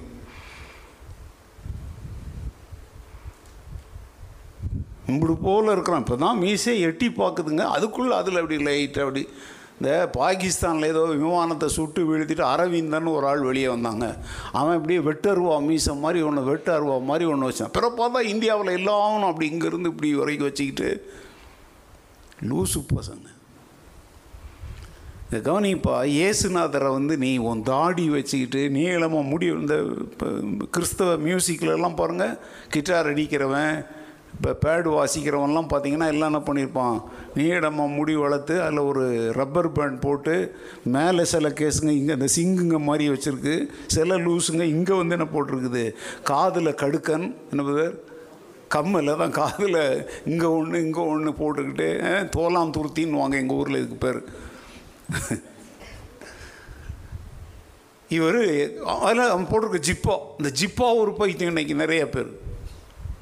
இந்த ஜிப்பா போடுறதெல்லாம் ஒரு காலத்தில் எழுத்தாளர்கள் பார்த்திங்கன்னா, அரசியல்வாதி பார்த்திங்கன்னா அவர் ஜிப்பா தான் போடுறார். அது எதுக்குன்னு இன்னும் இதுவரை கண்டே பிடிக்க முடியல. ஏன்னா ரெண்டு பக்கமும் ரெண்டு பை இருக்குது, ஜிப்பா ஒரு ஜோல்னா பை. நிறைய பேர் இயேசுவுக்கு தங்களை இணையாக காட்டிக்கொள்ளும். எனக்கு ஒரு வேதாகம ஆசிரியர் இருந்தார், அவர் வந்து காவி வஸ்திரம் தரிசிப்பார், அப்படி முடியெல்லாம் அப்படி வளர்த்து அப்படி நேர் உச்சி எடுத்து இப்படி இப்படி முடி இங்கே தொங்கிகிட்ருக்கோம், தாடியெல்லாம் வச்சுருப்பார். ரொம்ப அப்பாவியான ஆசிரியர், ரொம்ப நல்ல அன்பானவர். சென்னையில் பார்த்தீங்க அப்படின்னா கொடிய வெயில், உலகத்தினுடைய நரகத்தை அங்கே போய் பார்க்கலாம். நாங்கள்லாம் என்ன பண்ணுவோம்னா அவர்கிட்ட வந்து அங்கே சென்னையில் வந்து கோலி சோடா அப்படின்னு பன்னீர் சோடான்னு ஒன்று, ஒரு வாட்டரில் வந்து ஒரு கோலி ஒன்று இருக்கும், அதை அப்படி கையை வச்சு அடித்தோம்னா புஷ்ஷுன்னு ஒன்று வரும், குடித்தா அப்படி அவ்வளோ டேஸ்ட்டாக இருக்கும். அவருக்கு நாங்கள்லாம் கோலி சோடா குடிக்கணும்னு முடிவு பண்ணுறோன்னா அவரை பார்த்து சொன்னானே, அப்படியே இயேசுநாதர் மாதிரி இருக்குனீங்க அப்படின்னு சொன்னால் போதும், போ எல்லாருக்கும் கோலி சோடா வாங்கிட்டு வா அப்படின்வார். அவளை சொன்னாலே போதுங்க, அவருக்கு குஷி ஆகிடும். அவருக்கு என்னென்னா அந்த காவி வஸ்திரம், அந்த தாடி, அந்த முடி, அதை பார்த்துட்டு அதனால் இந்த பயலுக்கு எப்போ பாருங்க என் கூட படித்தவங்களாம் அவரை சும்மா, அவரும் அதை ஒரு விளையாட்டுக்கு செஞ்சாரா அதெல்லாம் எனக்கு தெரியாது. ஆனால் அவருக்கு தெரியும், நம்மளுக்கு சொன்னால் தான் இவனுக்கு கோலி சோடாவுக்காக சொல்கிறாங்கன்னு தெரிஞ்சு தான் வாங்கி கொடுத்தாரு என்னவோ. ஆனால் அதை சொன்னால் போதும் உன்னை கண்டிப்பாக என்ன கிடைக்கும். தயவுசெய்து நான் சொல்கிறேங்க, இயேசுநாதருடைய குணாதிசயங்களை உன் துணி மூலம், உன் தாடி மூலம், நீ வளர்க்குற முடி மூலம், ஜட மூலம்லாம் காட்ட முயற்சிக்காத. அவருடைய நற்குணங்களை வெளிப்படுத்துவதன் மூலம் கிறிஸ்துவின் சாட்சியாக என்ன செய் மாறு. அந்த கனிகளை உன்னில் உருவாக்குகிறவர் தான் யார், பரிசுத்த. இதுதான் பாயிண்ட். நான் அதை சொல்கிறதுக்காக தான் இவ்வளோ நேரம் எடுத்துக்கிட்டேன். இந்த கனிகளை உன்னில் நீயே என்ன செஞ்சிக்க முடியாது, உருவாக்கி கொள்ள முடியாது. ஆனால் நீ பரிசுத்த ஆவியானவருடைய ஆளுகைக்கும் வசனத்தின் ஆளுகைக்கும் உன்னை ஒப்பு கொடுக்க ஒப்பு கொடுக்க, கவனிங்க, ஒரு மரம் அல்லது ஒரு கல் சிற்பம் செய்கிறாங்க, அதில் மரத்துலேயும் சிற்பம் செய்கிறாங்க, கல்லுலேயும் சிற்பம் செய்கிறாங்க. ஆரம்பித்து அரை மணி நேரத்துலேயே முடிச்சுடுவாங்களா? 6 மாதம் ஆகலாம், 1 வருஷம் ஆகலாம், 2 வருஷம் ஆகலாம். அவனுடைய கலை நுணுக்கம் அதெல்லாம். அதுக்கு உளியெல்லாம் பார்த்திங்கன்னா அப்படியே சின்ன உளியும் வச்சுருப்பான், பெரிய உளியும் வைத்திருப்பான், பெருசெல்லாம் உடச்சி எடுக்கிறதுக்கு ஒன்று, மிஷின்லேயும் வச்சுருப்பான், அதில் என்னென்னவோ வச்சுருப்பாங்க. அவன் வைத்திருக்கிற ஆயுதங்களுக்கு பஞ்சமே இருக்காது. கடைசி பார்த்திங்கன்னா அந்த பெரிய தலைமை சிற்பாசாரி தான் ஒரு சின்ன நம்ம அந்த ஸ்க்ரூ ட்ரைவர் மாதிரி இருக்குது பார்த்திங்களா, அதை மாதிரி, அதை விட சின்ன இந்த டெஸ்டர் ஒன்று இருக்குது பார்த்திங்களா, அதை மாதிரி ஒன்றை வச்சுக்கிட்டு கூட என்ன செய்வான், லைட்டாக செதுக்கி செதுக்கி கொண்டு வருவான். நீ நினச்சிட்டாத ஏதோ ஒரு கூட்டத்தில் போய் 3 நாள் ஆடிட்டு வந்துட்ட உடனே, உபவாசம் இருந்துட்டு வந்துட்ட உடனே நீ அப்படியே உன்னை என்ன செஞ்சிடாத, கண்ணை மூடிட்ட உடனே, பூனை கண்ணை மூடின உடனே உலகமே என்ன ஆயிடுச்சான். அதை மாதிரி இவங்க 3 நாள் கூட்டத்துக்கு போயிட்டு நிறைய தீர்மானம்லாம் எடுத்துக்கிட்டு ஸ்தோத்திரம் ஸ்தோத்திரம் ஸ்தோத்திரம்னுட்டு வரும்போது இவங்க என்ன நினச்சிக்கிறாங்க தெரியுமோ, ஆவியின் கனிகளால் நம்ம என்ன செய்கிறோம், நிரம்பி வழிகிறோன்னு சொல்லி. இல்லை, ஆவியின் கனிகளை உன்னில் உருவாக்கணுங்கிற வாஞ்சையோடு நீ வந்திருக்கலாம். ஆனால் அதுக்காக உடனே உருவாயிடுச்சு அப்படின்னு என்ன செஞ்சிடாத, உன்னை ஏமாற்றிக்காத. It is a process. அது கொஞ்சம் கொஞ்சமாய் கொஞ்சம் கொஞ்சமாய் அதில் நீ சோதிக்கப்படுவாய். ஆண்டவரே, எனக்கு பொறுமையை தாரும் என்று நான் ஜெபித்தேன், ஆனால் நீரோ எனக்கு பிரச்சனைகளைத்தான் தந்தீர் அப்படின்னு ஒருத்தர் சொன்னார். இப்படி ஒரு கவிதையே இருக்காது. நான் முழுசும் இப்போ சொல்லி நேரத்தை வீணாக்க விரும்பலை. ஆண்டவரே, எனக்கு சமாதானத்தை தாரும் என்று நான் ஜெபித்தேன், சமாதானமற்ற சூழ்நிலைகளின் வழியே என்னை நடத்தினீர். ஆமாம், சமாதானத்தை நீ கேட்குற. இப்போ உனக்குள்ளே சமாதானம் இருக்குதா? இல்லை, உருவாக்கணும்னா உன்னை எந்த இடத்துக்குள்ளே தான் கொண்டு போகணும்? சமாதானம் இல்லாத ஒரு சூழ்நிலைக்குள்ளே கொண்டு போனால் தானே சமாதானத்தை நீ வெளியே காட்ட முடியும். பொறுமையை எனக்கு தாரும் நீ கேட்குற, எந்த பிரச்சனையுமே இல்லை, எல்லாம் அப்படியே காப்சிப்னு அப்படியே கம்முன்னு இருக்கிற இடத்துல இருந்தால் எல்லோரும் பொறுமையாக தான் இருப்பாங்க. ஏய் இந்த வா அப்படின்னா யாரை பார்த்து ஏய்ங்கிற அப்படின்னு கேட்குற ஒரு இடம் வந்தால் தான் உனக்குள்ளே பொறுமை இருக்குதா இல்லையாங்கிறது என்ன செய்ய முடியும் வெளியே. ஆண்டவரே, என்னை நல்ல டிரைவர் ஆக்கிடுங்கன்னு ஜெபம் பண்ணால் பத்தாது, உன்னை கொண்டாந்து டேனர் ரோட்டில் விடணும். ஏங்க வேறு எந்த ரோட்? நீ உன்னை சார்ல்ஸ் கிரவுண்டில் விட்டாக்க குழந்தை கூட தான் கார் ஓட்டிடும். ஏன்னா அது பெரிய கிரவுண்டு, டிராஃபிக்கெல்லாம் ஒன்றுமே கிடையாது. அப்போ நீ நல்ல டிரைவராக மாறணும் அப்படின்னா அந்த ஹாஃப் கிளச்சுன்னு சொல்லுவாங்க, கொஞ்சம் கொஞ்சம் அமுக்கி அமுக்கி விட்றது, மேட்டில் ஏறுறது இறங்குறது, இந்த மாதிரி இடத்துல விட்டு தான் நீ நினச்சிக்குவ இப்படி திருப்பின உடனே எனக்கு கார் ஓட்ட தெரியணும். இல்லை சார், அது இல்லை கார் ஓட்டுறது. கார் ஓட்டுறது இந்த திருப்புறதுல இல்லை, காலில் இருக்குது. கார் ஓட்டுற திறமை எங்கே இருக்குது? அங்கே எத்தனை இருக்குது? 3 இருக்குப்பா. என்னதெல்லாம்? Clutch, brake, accelerator. நீ காலையில் ஒரு வீடியோ நான் பார்த்தேன். ஒரு புருஷனும் மனைவியும்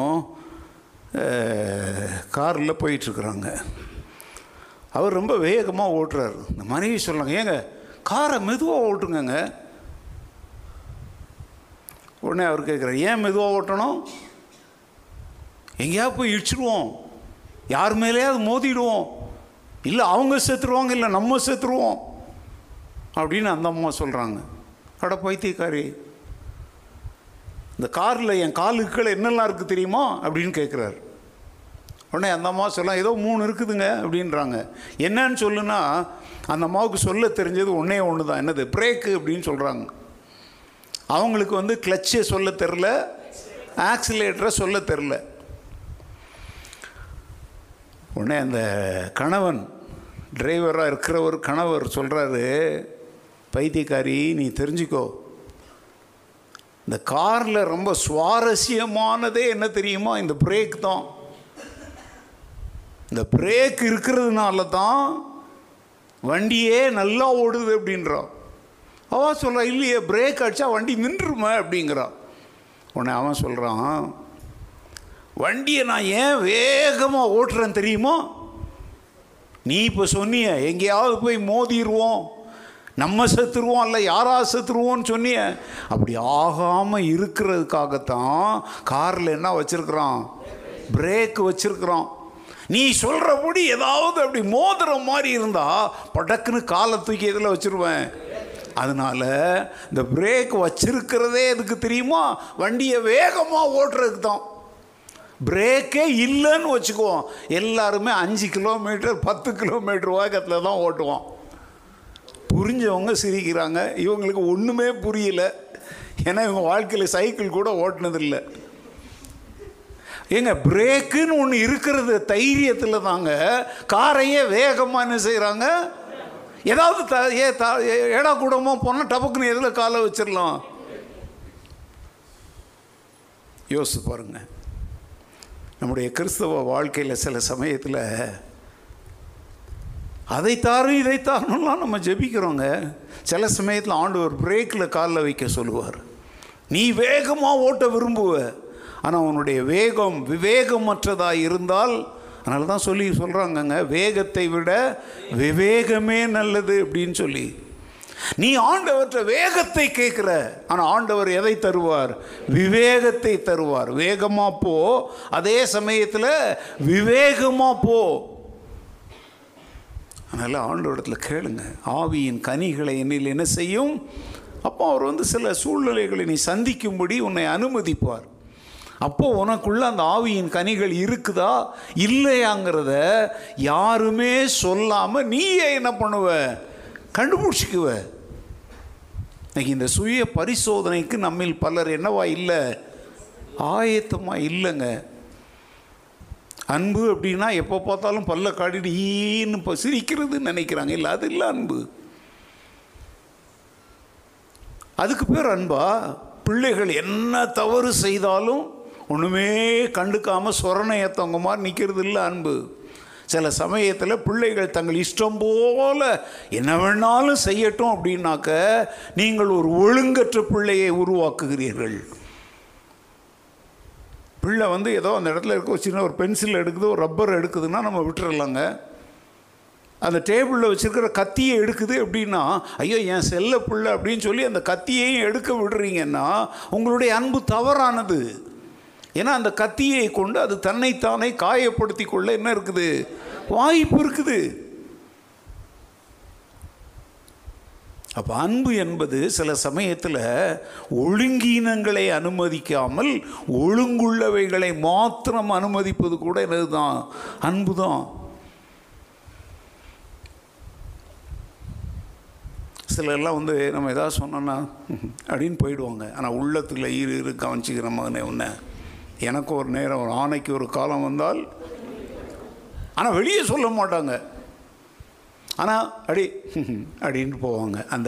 அந்த சிரிப்புக்கு ஆயிரம் அர்த்தங்கள் இருக்கும்.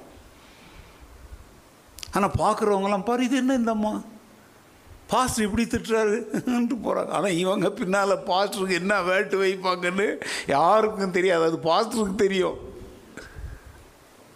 இல்லை புருஷனுக்கு தெரியும், இல்லை புருஷன் மனைவிகிட்ட பண்ணுறாருன்னா மனைவிக்கு தெரியும். புருஷனுடைய அமைதி அப்புறமா சுனாமியாக மாறுங்கிறது அம்மாவுக்கு தெரியும்.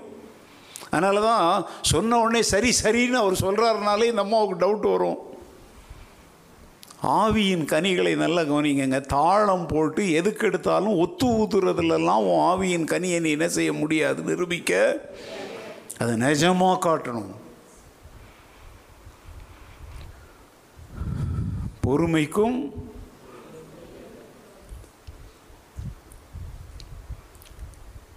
ஒரு சாமியாரை பற்றி உங்களுக்கு சொல்லியிருக்கேன். சென்னை மெரினா கடற்கரையில் மணலை இப்படி கோபுரம் மாதிரி பண்ணி விட்டுட்டு அதில் ஒரு என்ன பண்ணுறாருன்னா அப்படி கையை கட்டிக்கிட்டு அப்படி அமைதியில் அதில் ஒரு போர்டு எழுதி வச்சிருக்கிறார். அதில் என்ன போட்டிருக்குது? பொறுமை பொறுத்தார் பூமி ஆழ்வார், பொறுத்தார் பூமி ஆழ்வார்னு அங்கே எழுதி வச்சிருக்குது. ஒரு சின்ன பையன் வந்து யார் இந்த சாமியார் இப்படி கையை கட்டிட்டு இப்படி உட்காந்து கண்ணை மூடிக்கிட்டு இருக்கிறாரு, அதில் என்ன எழுதி வச்சிருக்குன்னு அவனுக்கு தெரில. உடனே அவங்க சாமியாரை பார்த்து அவன் என்ன நினச்சான்னு தெரில, தாத்தா தாத்தா அப்படின்னு கூப்பிட்டான். யாரா அப்படின்னார். இதில் என்ன எழுதியிருக்கு தாத்தா அப்படின்னு கேட்டான். பொறுத்தார் பூமி ஆழ்வார். உடனே இந்த பையன் பொறுத்தார் பூமி ஆழ்வார் சரி ஓடிட்டான். கொஞ்ச நேரம் கழித்து பொறுத்தார் பூமி ஆழ்வார் பொறுத்தார் பொறுத்தார் மறந்துட்டான். உடனே திருப்பி வந்தான். இவர் கண்ணை மூடி அப்படின்னு நிஷ்டையில் இருக்கிறார். உடனே தாத்தா அப்படின்னு கூப்பிட்டான். என்னடா அப்படின்னார். இதில் என்ன எழுதியிருக்கு அப்படின்னா, நான் அப்போயே சொன்னேன்லடா பொறுத்தார். உடனே இவனும் பொறுத்தார் பூமி ஆழ்வார், ஓகே தாத்தா அப்படின்னு ஓட்டான். அங்கே ஓடிட்டு விளையாண்டுக்கிட்டவன் அப்படியே ரவுண்ட் அடிக்கும் போதே பொறுத்தார் பூமி ஆழ்வார் பூமி ஆழ்வார் பொறுத்தார் பூமி பூமி பூமி பூமி மறந்துச்சு. திருப்பி வந்தான். தாத்தா அப்படின்னா என்னடா அப்படின்னார். சத்தம் கொஞ்சம் பெருசாக வந்துச்சு. இதில் என்ன எழுதியிருக்கு தாத்தா? டேய் நக்காலா பண்ணுற திம்முறப்பார் உனக்கு என்னெல்லாம் திச்சிருப்பாரோ அதை இப்போ நாங்கள் சொல்ல முடியுமாங்க? இன்றைக்கி நம்மில் நிறைய பேர் அப்படி தான். மூஞ்சியில் என்ன அழகாக எழுதி ஒட்டியிருக்கிறோம். இந்த பூனையும் ஆஹா வாயை திறந்துச்சுன்னா அது பால் என்ன கள்ளிப்பாலையே குடிக்கும்.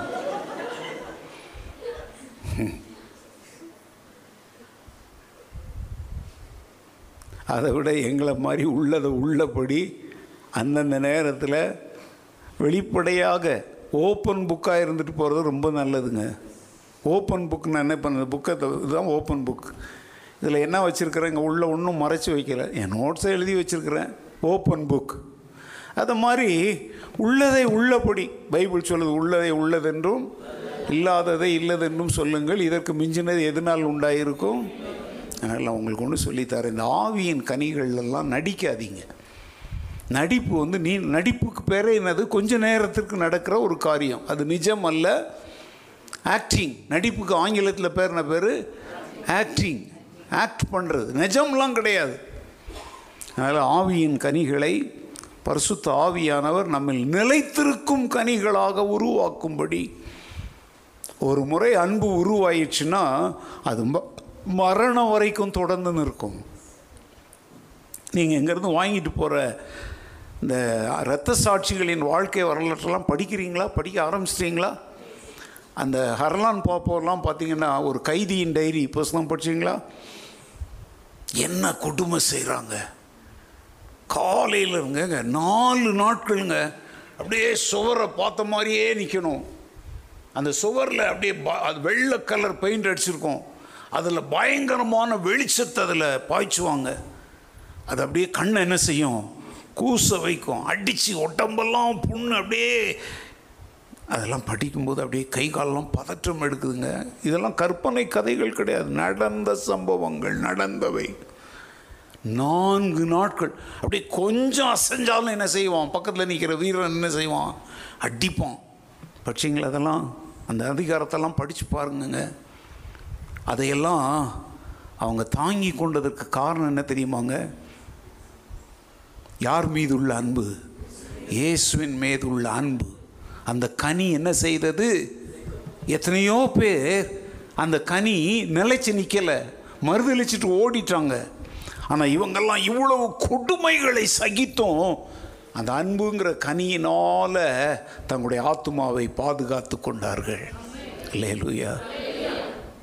இரத்த சாட்சிகளுடைய வரலாற்றை உங்களை படிக்க வைக்கிற, இன்றைக்கு அவங்க உயிரோடு இல்லைங்க, ஒருவேளை நமது வாழ்நாள் காலத்தில் நாம் அது போன்ற உபத்திரவங்களை சந்திக்க நேரிட்டால் மூச்சை பிடிச்சிக்கிட்டு பல்ல கட்சிக்கிட்டு நின்னு சொல்லக்கூடாது, இயேசுவின் மேலுள்ள அன்பினாலே இவைகளை நான் தாங்குவதற்கு பரிசுத்த ஆவியானவர் எனக்கு என்ன தந்தார், பலன் தந்தார்னு சொல்கிறோம். பார்த்தீங்களா, அதுதான் ஆவியின் கனி. அல்லேலூயா.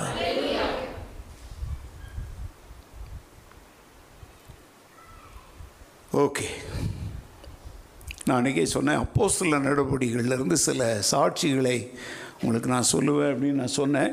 ஓகே, சில நிமிடங்கள் நம்ம அதை கவனிக்கலாம்.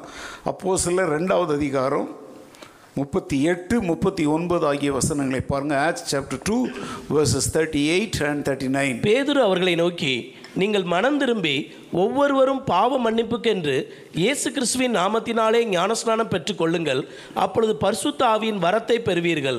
வாக்குத்தத்தமானது உங்களுக்கும் உங்கள் பிள்ளைகளுக்கும் நம்முடைய தேவனாகிய கர்த்தர் வரவழைக்கும் தூரத்தில் உள்ள யாவருக்கும் உண்டாயிருக்கிறது என்று சொல்லி போதும். இது ஏற்கனவே நம்ம இந்த வசனத்தில் 38 நம்ம வாசித்திருக்கிறோம் கடந்த 2 வாரங்களுக்கு முன்பு. நீங்கள் மனம் திரும்பி பாவ மன்னிப்புக்கு என்று ஞானஸ்நானம் பெற்றுக்கொள்ளுங்கள், அப்பொழுது பரிசுத்த ஆவியானவரின் வரத்தை.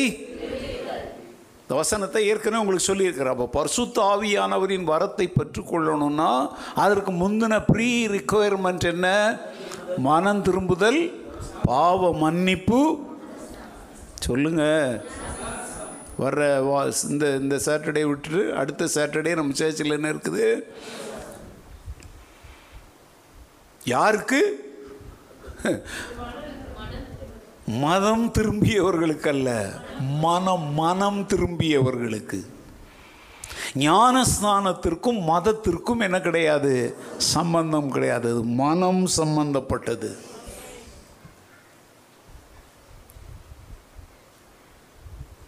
ரெண்டு பேர் ஒன்றாக கூடி வாழணும்னு மனதில் முடிவெடுத்து பண்ணிக்கொள்றதுக்கு பேர் தான் என்னது, திருமணம். இயேசுவோடு நான் ஒன்றிணைந்து அவரோடு இசைந்து வாழப்போகிறேன் என்று ஒரு உடன்படிக்கை செய்து கொள்வதற்கு பேர் தான் என்னது, ஞானஸ்நானம். அப்போ நல்லா கவனிங்க, மனம் திரும்புதல், அந்த மனம் திரும்புதல் பாவ மன்னிப்பை கொண்டு வருகிறது. நீ மனம் திரும்பி பாவ மன்னிப்பை பெற்றுக்கொண்டவன் என்பதற்கு அடையாளமாக எதை பெற வேண்டும்? அப்போ வரிசையெல்லாம் மாற்றக்கூடாது. நான் முதல்ல ஞானஸ்தானம் எடுத்துக்கிறேன், அப்புறம் கொஞ்சம் கொஞ்சமாக பாவத்தை விடுறேன் அப்படின்னா இது எப்படி இருக்குது? ஒரு குதிரை வண்டியில் குதிரையை முன்னால் கட்டி வண்டியை பின்னால் கட்டி ஓட்டினா எப்படி இருக்கும்? இப்போ வண்டியை முன்னால் வச்சுட்டு குதிரையை பின்னால் கட்டினா வண்டி போகுமா? அதே மாதிரி தான் நான் ஞானஸ்தானம் இப்போ கொடுத்துருங்க, ஏன்னா எனக்கு அவசரமாக கல்யாணம் பண்ண வேண்டி இருக்குது, அப்புறமா நான் என்ன பண்ணிக்கிறேன், மனம் திரும்பி பாவ மன்னிப்பு பெற்றுக்கிறேன்னா இதுதான் இன்றைக்கி சர்ச்சுங்களில் நடக்குது. அழைப்பு பெறாமல் அபிஷேகம் பெறாமல் தேவ வைராக்கியம் இல்லாத பல ஊழியர்கள் இப்படிப்பட்ட மானங்கட்ட ஒழுங்கற்ற ஞானஸ்தானங்களை கொடுக்கத்தான் செய்கிறோம். எப்படியாவது ஞானஸ்தானம் குடிச்சு 4 பேர் என்ன செஞ்சு போடலாம், சர்ச்சில் பிடிச்சி போடலாம். இல்லைங்க, இது என்ன மீன் பிடிச்சி போடுற கூடையா? இது ரட்சிக்கப்படுகிறவர்களின் கூடாரம் குடும்பம் சபை. யாருடைய குடும்பம் சொல்லுங்க வாயை திறந்து. ஏன்னா அப்போஸ்தலர்ல வாசிக்கிறோம், ரட்சிக்கப்படுகிறவர்களை கர்த்தர் அனுதினமும். அப்போ ரட்சிக்கப்படாதவனை சபையில் அவன் சபைக்கு வரலாம், உபதேசம் கேட்கலாம், சபையாரோடு அவன் உறவாடலாம், ஆனால் அவன் சபையை சேர்ந்தவன் அல்ல. அவன் சபை என்கிற குடும்பத்தை சேரணும் அப்படின்னா இந்த முதல் காரியம் 2 நடக்கணும். மனம் திரும்பணும், பாவ மன்னிப்பு பெறணும், ஞானஸ்நானம் பெறணும். இந்த அனுபவங்களை பெற்றவன் தான் என்ன செய்ய என்ன என்ன என்ன என்ன உடையவன், ரட்சிப்பை பெற்றவன். ஏன் இந்த ஞானஸ்தானத்திற்கு இவ்வளோ முக்கியத்துவம் கொடுக்குறோம்? நிறைய பேர் இந்த ஞானஸ்தானத்தெல்லாம் ரொம்ப அசட்டையாக ரொம்ப அற்பமாக நினைக்கிறாங்க. ஏதோ தண்ணியில் மூழ்கி எந்திரிக்கிறது, நான் குழந்தையிலே எடுத்துட்டேன், நான் பாதியில் எடுத்துட்டேன், நான் ஆதியில் எடுத்துகிட்டு. இல்லைங்க, நீ மனம் திரும்பி பாவ மன்னிப்புக்கென்று விசுவாசம் உள்ளவனாகி தண்ணீரில் மூழ்கி எடுக்கிறது ஒன்று தான் வேதம் சொல்லுகிற ஞானஸ்நானம். குழந்தை ஞானஸ்நானம் என்று ஒன்றை வேதம் என்ன செய்யலை, சொல்லவே இல்லை. பைபிளில் அப்படி ஒரு வசனம்லாம் இல்லவே இல்லை. நீயா கற்பனையாக சொல்கிறாங்க. சிறைச்சாலைக்காரனும் அவனுடைய வீட்டாரும் அன்று இரவு ஞானஸ்நானம் பெற்றார்கள்னு சொல்கிற வசனத்தை வச்சு இது கேட்குறாங்க. அப்போ அவன் வீட்டில் பிள்ளைங்கள்லாம் இருந்திருப்பாங்கன்னா பிள்ளைங்களை கரையில் விட்டுவிட்டு தொட்டியிலே ஞானஸ்தானம் எடுத்திருப்பாங்க. நீ ஏன் அப்படி கற்பனை பண்ணுற? அவங்க என்ன சொல்கிறாங்கன்னா, அவன் வீட்டார் அனைவரோடும் கூட என்ன பெற்றான். அப்போ அவங்க வீட்டில் குழந்தைகளுக்கு போய் நடு ராத்திரியில் எவனா ஞானஸ்தானம் கொடுப்பானையா? நான் என்ன சொல்கிறேன்னா, நீ அப்படி சொல்கிறல்ல, நான் சொல்கிறேன் குழந்தைங்கள என்ன செய்வாங்க, கரையில் விட்டுட்டு இவங்க வந்து வாட்டர் டேங்கில் என்ன எடுத்திருப்பாங்க, ஞானஸ்தானம் எடுத்திருப்பாங்க. குழந்தைங்க ஞானஸ்தானத்துக்கு இவங்க சொல்கிற விளக்கம் அது. குடும்பத்தார் அனைவரோடுன்னு ஒன்று நான் சொல்கிறேன், குழந்தைகளை விட்டுட்டு விசுவாசித்தவர்கள் மாத்திரம் என்ன பெற்றார்கள், ஞானஸ்தானம் பெற்றார்கள். ஏன் நீ உனக்கு சிந்தனை அப்படி ஓட மாட்டேங்குது? ஏட்டிக்கு போட்டியெல்லாம் பேசக்கூடாது. வேதம் சொல்லுகிற ஒரே ஞானஸ்தானம் மனம் திரும்பி பாவ மன்னிப்புக்கென்று ஞானஸ்தானம் பெற்று, அதுவும் கூடவே விசுவாசம் உள்ளவனாகி ஞானஸ்தானம் பெற்றவன் தான் என்ன செய்யப்படுவான், ரட்சிக்கப்படுவான். சரி, அடுத்தால் அங்கே என்ன சொல்கிறாருன்னா, வாக்குத்தத்தமானது, அதாவது வாக்குத்தத்தம்னு அவர் எதை சொல்கிறார் தெரியுமா, பரிசுத்த ஆவியின் வரத்தை பெறுவீர்கள்னு சொல்கிறார் இல்லையா, அந்த வாக்குத்தத்தமானது உங்களுக்கும் உங்கள் பிள்ளைகளுக்கும். இப்போ நீங்களும் உங்கள் பிள்ளைகளும் வந்திருக்கிறீங்க. அப்போ அவர் அங்கே பேசும்போது சொல்கிறாரு, ப்ரெசன்ட் டென்ஸையும் பேசுகிறாரு, ஃப்யூச்சர் டென்ஸையும் சேர்த்து பேசுகிறார், நிகழ்காலத்தையும் பேசுகிறார். நீங்களும் உங்கள் பிள்ளைகளும் இப்போ ஞானஸ்தானம் பெற்று பரிசுத்த ஆவியின் வரத்தை பெறுகிறீங்க. ஆனால் உங்கள் வாக்குத்தத்தம் என்ன தெரியுமா, பரிசுத்த ஆவியின் வரம் என்பது நம்முடைய தேவனாகிய கர்த்தர் இனி வரும் நாட்களிலே தன்னிடத்தில் சேர்த்து கொள்ள போகிற தூரமான இடங்களில் உள்ள யாவருக்கும் உண்டாயிருக்கிறது. அப்படின்னா அர்த்தம் என்ன தெரியுமாங்க, அந்த பெந்தக்கோஸ்தே நாளில், அந்த அப்போஸ்தலர் 2வது அதிகாரங்கிறது எந்த நாள், பெந்தக்கோஸ்தே நாள், அந்த நாளுக்கு மாத்திரம் உரியதல்ல. இன்றைக்கி நிறைய பேர் சொல்கிறாங்கல்ல, பெந்தக்கோஸ்தே நாளோடு அந்த அனுபவம் முடிஞ்சு போயிடுச்சு. அதுக்கப்புறம் அது இல்லை இல்லை இல்லைன்னு இன்னைக்கு சாதிச்சுக்கிட்டு இருக்கிறாங்கல்ல. இந்த 39வது வசனத்துக்கு உங்களால் என்ன விளக்கம் சொல்லுவீங்க? நம்முடைய தேவனாகிய கர்த்தர் வரவழைக்கும் தூரத்தில் உள்ள அந்த நாட்களில் இந்தியாவில் இருக்கிற நாம் அதில் இன்க்ளூட் ஆகலை. தோமா அதுக்கப்புறம் இந்தியாவுக்கு வந்தார், இந்தியாவில் வந்து சுவிசேஷம் அறிவித்தார். அதற்கப்புறம்தான் இந்த மனம் திரும்புதல், இந்த பாவ மன்னிப்பு, இந்த ஞானஸ்தானம், இந்த பரிசுத்த ஆவியின் வரமெல்லாம் நமக்கு அருளப்பட்டது. அன்றைக்கி பெந்தக்கோஸ்தே நாளில் இந்தியர்களாகிய நாம் அதை பெறல. ஆப்பிரிக்க கண்டத்துக்கு 200 ஆண்டுக்கு முந்தி தான் அங்கே சுவிசேஷமே போச்சு. பெந்தக்கோஸ்தே நாளில் அது போகலை. அதைத்தான் அங்கே பேதூர் சொல்கிறார், வாக்குத்தத்தமாகிய இந்த பரிசுத்த ஆவியின் வரம் என்பது உங்களுக்கும் உங்கள் பிள்ளைகளாகிய இங்கே இருக்கிறவங்களுக்கு மாத்திரம் இல்லை, இன்னும் 50 வருஷம் கழிச்சு, இன்னும் 500 வருஷம் கழிச்சு, இன்னும் 2000 வருஷம் கழிச்சு யார் யார் மனம் திரும்பி பாவ மன்னிப்பு பெற்று ஞானஸ்நானம் பெறுகிறார்களோ அவர்களுக்கும் உரியது என்று சொல்லுகிறார். அல்லேலூயா. அப்படின்னா கிறிஸ்துவின் வருகை வருகிற வரைக்கும், சபை என்று ஒன்று இருக்கிற வரைக்கும் இந்த பரிசுத்த ஆவியின் வரம் என்பது என்ன செய்யப்பட்டு கொண்டே இருக்கும். இது ஒரு குறிப்பிட்ட காலத்துலலாம் என்ன செய்து போகலை. நான் இதை ஏற்கனவே உங்களுக்கு சொல்லியிருக்கிறேன். செசேஷன் தியரி, செசேஷனா சீசிங், சீஸ் ஆயிடுச்சு அப்படின்னா நின்று போச்சுன்னு அர்த்தம்ன்றாங்க. அந்த உபதேசத்தை நம்புகிறவங்க தான், அந்த இறையியலை கற்பிக்கிறவங்க தான் இதை சொல்லுவாங்க. பெந்தக்கோஸ்தே நாளோட எல்லாம் என்ன ஆகி போச்சு, முடிஞ்சு போச்சு, ஆதி அப்போஸ்தலர் காலத்தோடு முடிஞ்சு போச்சு. அப்படின்னா இந்த 39வது வசனம் பைபிளில் எழுதப்பட்டிருப்பதில் என்ன இல்லைப்பா அர்த்தமே புரியுதா? புரியலையா? இனிமேல் வருங்காலத்தில் உலகத்தினுடைய எந்த மூலை முடுக்கில் இருந்தெல்லாம் யார் யார் இயேசுவை ஏற்றுக்கொண்டு மனம் திரும்பி பாவ மன்னிப்பு பெற்று ஞானஸ்தானம் பெறுகிறார்களோ அவர்களுக்கும் இந்த வரமாகிய வாக்குத்தத்தம் என்ன செய்யப்படும், அருளப்படும். அதைத்தான் யோவேலில் சொல்கிறார், மாம்சமான யாவர் மேலும் என் ஆவியை நான் என்ன செய்வேன். அல்லேலூயா. நம்புங்க, இந்த கடைசி காலத்தில் வாழ்கிற இன்னும் ரட்சிக்கப்படாமல் இருக்கிறவர்கள் ரட்சிக்கப்பட்டு ஞானஸ்தானம் பெற்றால் அவர்களும் பரிசுத்த ஆவியின் வரத்தை பெற என்ன உள்ளவர்கள்.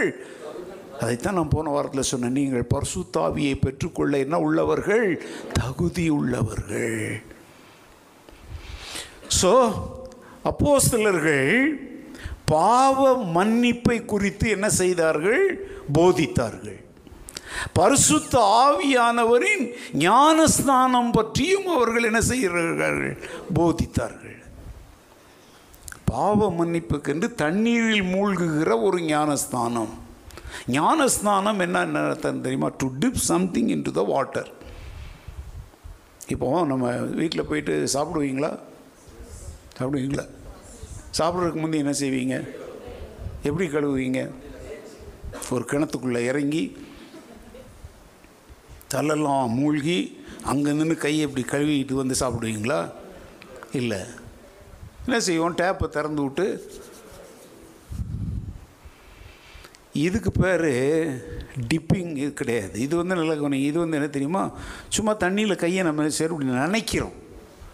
ஆனால் டிப் பண்ணுறதுன்னா என்ன தெரியுமா, இப்போ ஒரு பக்கெட்டில் வந்து ஒரு தண்ணியை வச்சுட்டு வீடு துடைக்கிறதுக்கு ஒரு டவலையோ இல்லை ஒரு மாப்பையோ நீங்கள் அதில் முக்குறீங்க. எப்படி முக்குவீங்க? ஃபுல்லாக உள்ள மூழ்கும்படி என்ன செய்வீங்க, முக்குனா தான் அதுக்கு பேர் டிப் பண்ணுறீங்கன்னு அர்த்தம். ஞானஸ்தானம் என்பது என்ன தெரியுமாங்க, to immerse something into the water, to dip something into the water, flying into the water. தண்ணீருக்குள்ளே நீங்கள் டைவெலாம் அடிச்சிருக்கீங்களா? ஆழங்கள், தண்ணீரில், கடலில், குளங்களில், ஆறுகளில், கிணத்துலலாம் அப்படி டைவ் அடிச்சா எப்படி போவீங்க? அப்படியே டபக்குன்னு உள்ளே போவோம். ஞானஸ்தானம் என்பது நல்லா கவனிங்க, பரிசுத்த ஆவியின் ஞானஸ்தானம் என்பது வேறு ஒன்றும் இல்லை. நல்லா கவனிச்சுக்கோங்க, தண்ணீரில் எப்படி நாம் முழுவதும் முற்றிலும் மூழ்குகிறோமோ அதுபோல் பரிசுத்த ஆவியானவரால் முற்றிலும் அவருக்குள் நாம் மூழ்கடிக்கப்படுதல், அவருக்குள்ளே நம்ம மாறிடுறோம், அவருக்குள்ளே போயிடுறோம். அவர் நம்மை முற்றிலும் என்ன செஞ்சிடறாரு, கவர் பண்ணிடுறாருன்னு அர்த்தம்.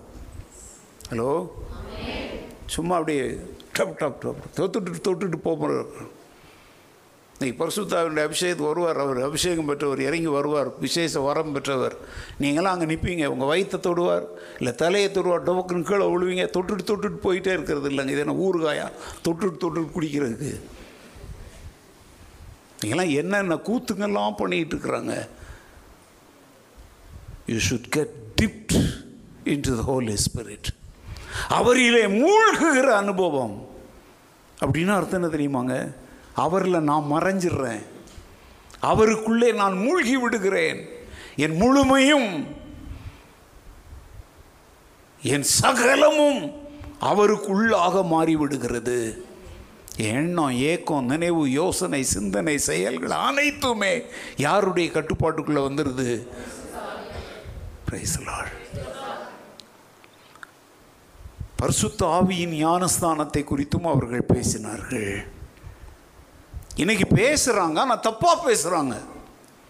வந்து ஏங்க தண்ணீருங்க இருந்தால் இங்கே மூழ்கிறோம். இவங்க சொல்கிறாங்க வந்து கொண்டிருக்கிறது, இறங்கி கொண்டிருக்கிறார், இறங்கி கொண்டிருக்கிறார், இறங்கி. ஏங்க அவர் ஒரு முறை இறங்கினார் பார்த்தீங்களா? அவர் இறங்கினவர் தான். அவர் அப்பப்போ விசிட்லாம் அடிச்சிக்கிட்டு இருக்கல, நம்ம ஆட்கள் அப்படியே அப்பப்போ சிவாஜி நகர் போயிட்டு வர மாதிரி. பரிசுத்த ஆவியானவர் உங்களை அப்பப்போ விட்டுட்டு எங்கேயோ டூர் போயிட்டுலாம் வரமாட்டார். நீங்கள் தான் அப்பப்போ சர்ச்சை விட்டுவிட்டு வேளாங்கண்ணிக்கும் நாகப்பட்டினத்துக்கும் போயிட்டு வருவீங்க. பரிசுத்த ஆவியானவர் அப்படி உங்களை விட்டுட்டு எங்கேயும் போகிறவர் கிடையாது. ஒரு முறை அவர் கொடுக்கப்பட்டார் என்றால் வருகிற எல்லாரையும் தனக்குள்ளே என்ன செய்து கொண்டே இருக்கிறார், சேர்த்து கொண்டே இருக்கிறார். We are getting baptized into the Holy Spirit. தண்ணீரில் எப்படி நம்ம இறங்கி உள்ள மூழ்கிறோமோ அதை மாதிரி கிறிஸ்துவனிடத்தில் வருகிற எல்லாருமே பரிசுத்த ஆவியானவர் என்கிற தண்ணீருக்குள் நாம் மூழ்கி விடுகிறோம். அல்லேலூயா. இப்போ நான் அப்படி நிற்கிறேன் அப்படின்னா என் தலைக்கு மேலே, என் சைடில், மேலே, கீழே, சுற்றிலும் என்னை சூழ்ந்திருப்பவர் யார்? பரிசுத்த. நான் அவரால் புதியப்பட்டிருக்கிறேன். புதிய இருந்த பார்சல் பண்ணும்போது பொருள் உள்ளே இருக்கும், வெளியே அதை ரேப் பண்ணியிருக்கிற மாதிரி நான் ஒரு மனிதன், ஆனால் என்னை ரேப் பண்ணியிருக்கிறவர் யார்? பரிசுத்த. அல்லேலூயா. நீங்கள் உண்மையிலே பரிசுத்த ஆவியானவரால் ரேப் பண்ணப்பட்டிருக்கிறீங்களா? அவர் தான் உங்களை பொதிஞ்சு வச்சிருக்கிறாரா? நீ கிறிஸ்மஸ் காலத்தில் கந்தை பொதிந்தவர் அப்படின்னு அவரை இயேசுவை குறித்து பாடுறோம்ல. அவர் ஏன் கந்தை பொதிந்தவராய் மாறினார் தெரியுமா? நீ பரிசுத்த ஆவியானவரால் பொதியப்பட வேண்டும். You should be wrapped in the Holy spirit.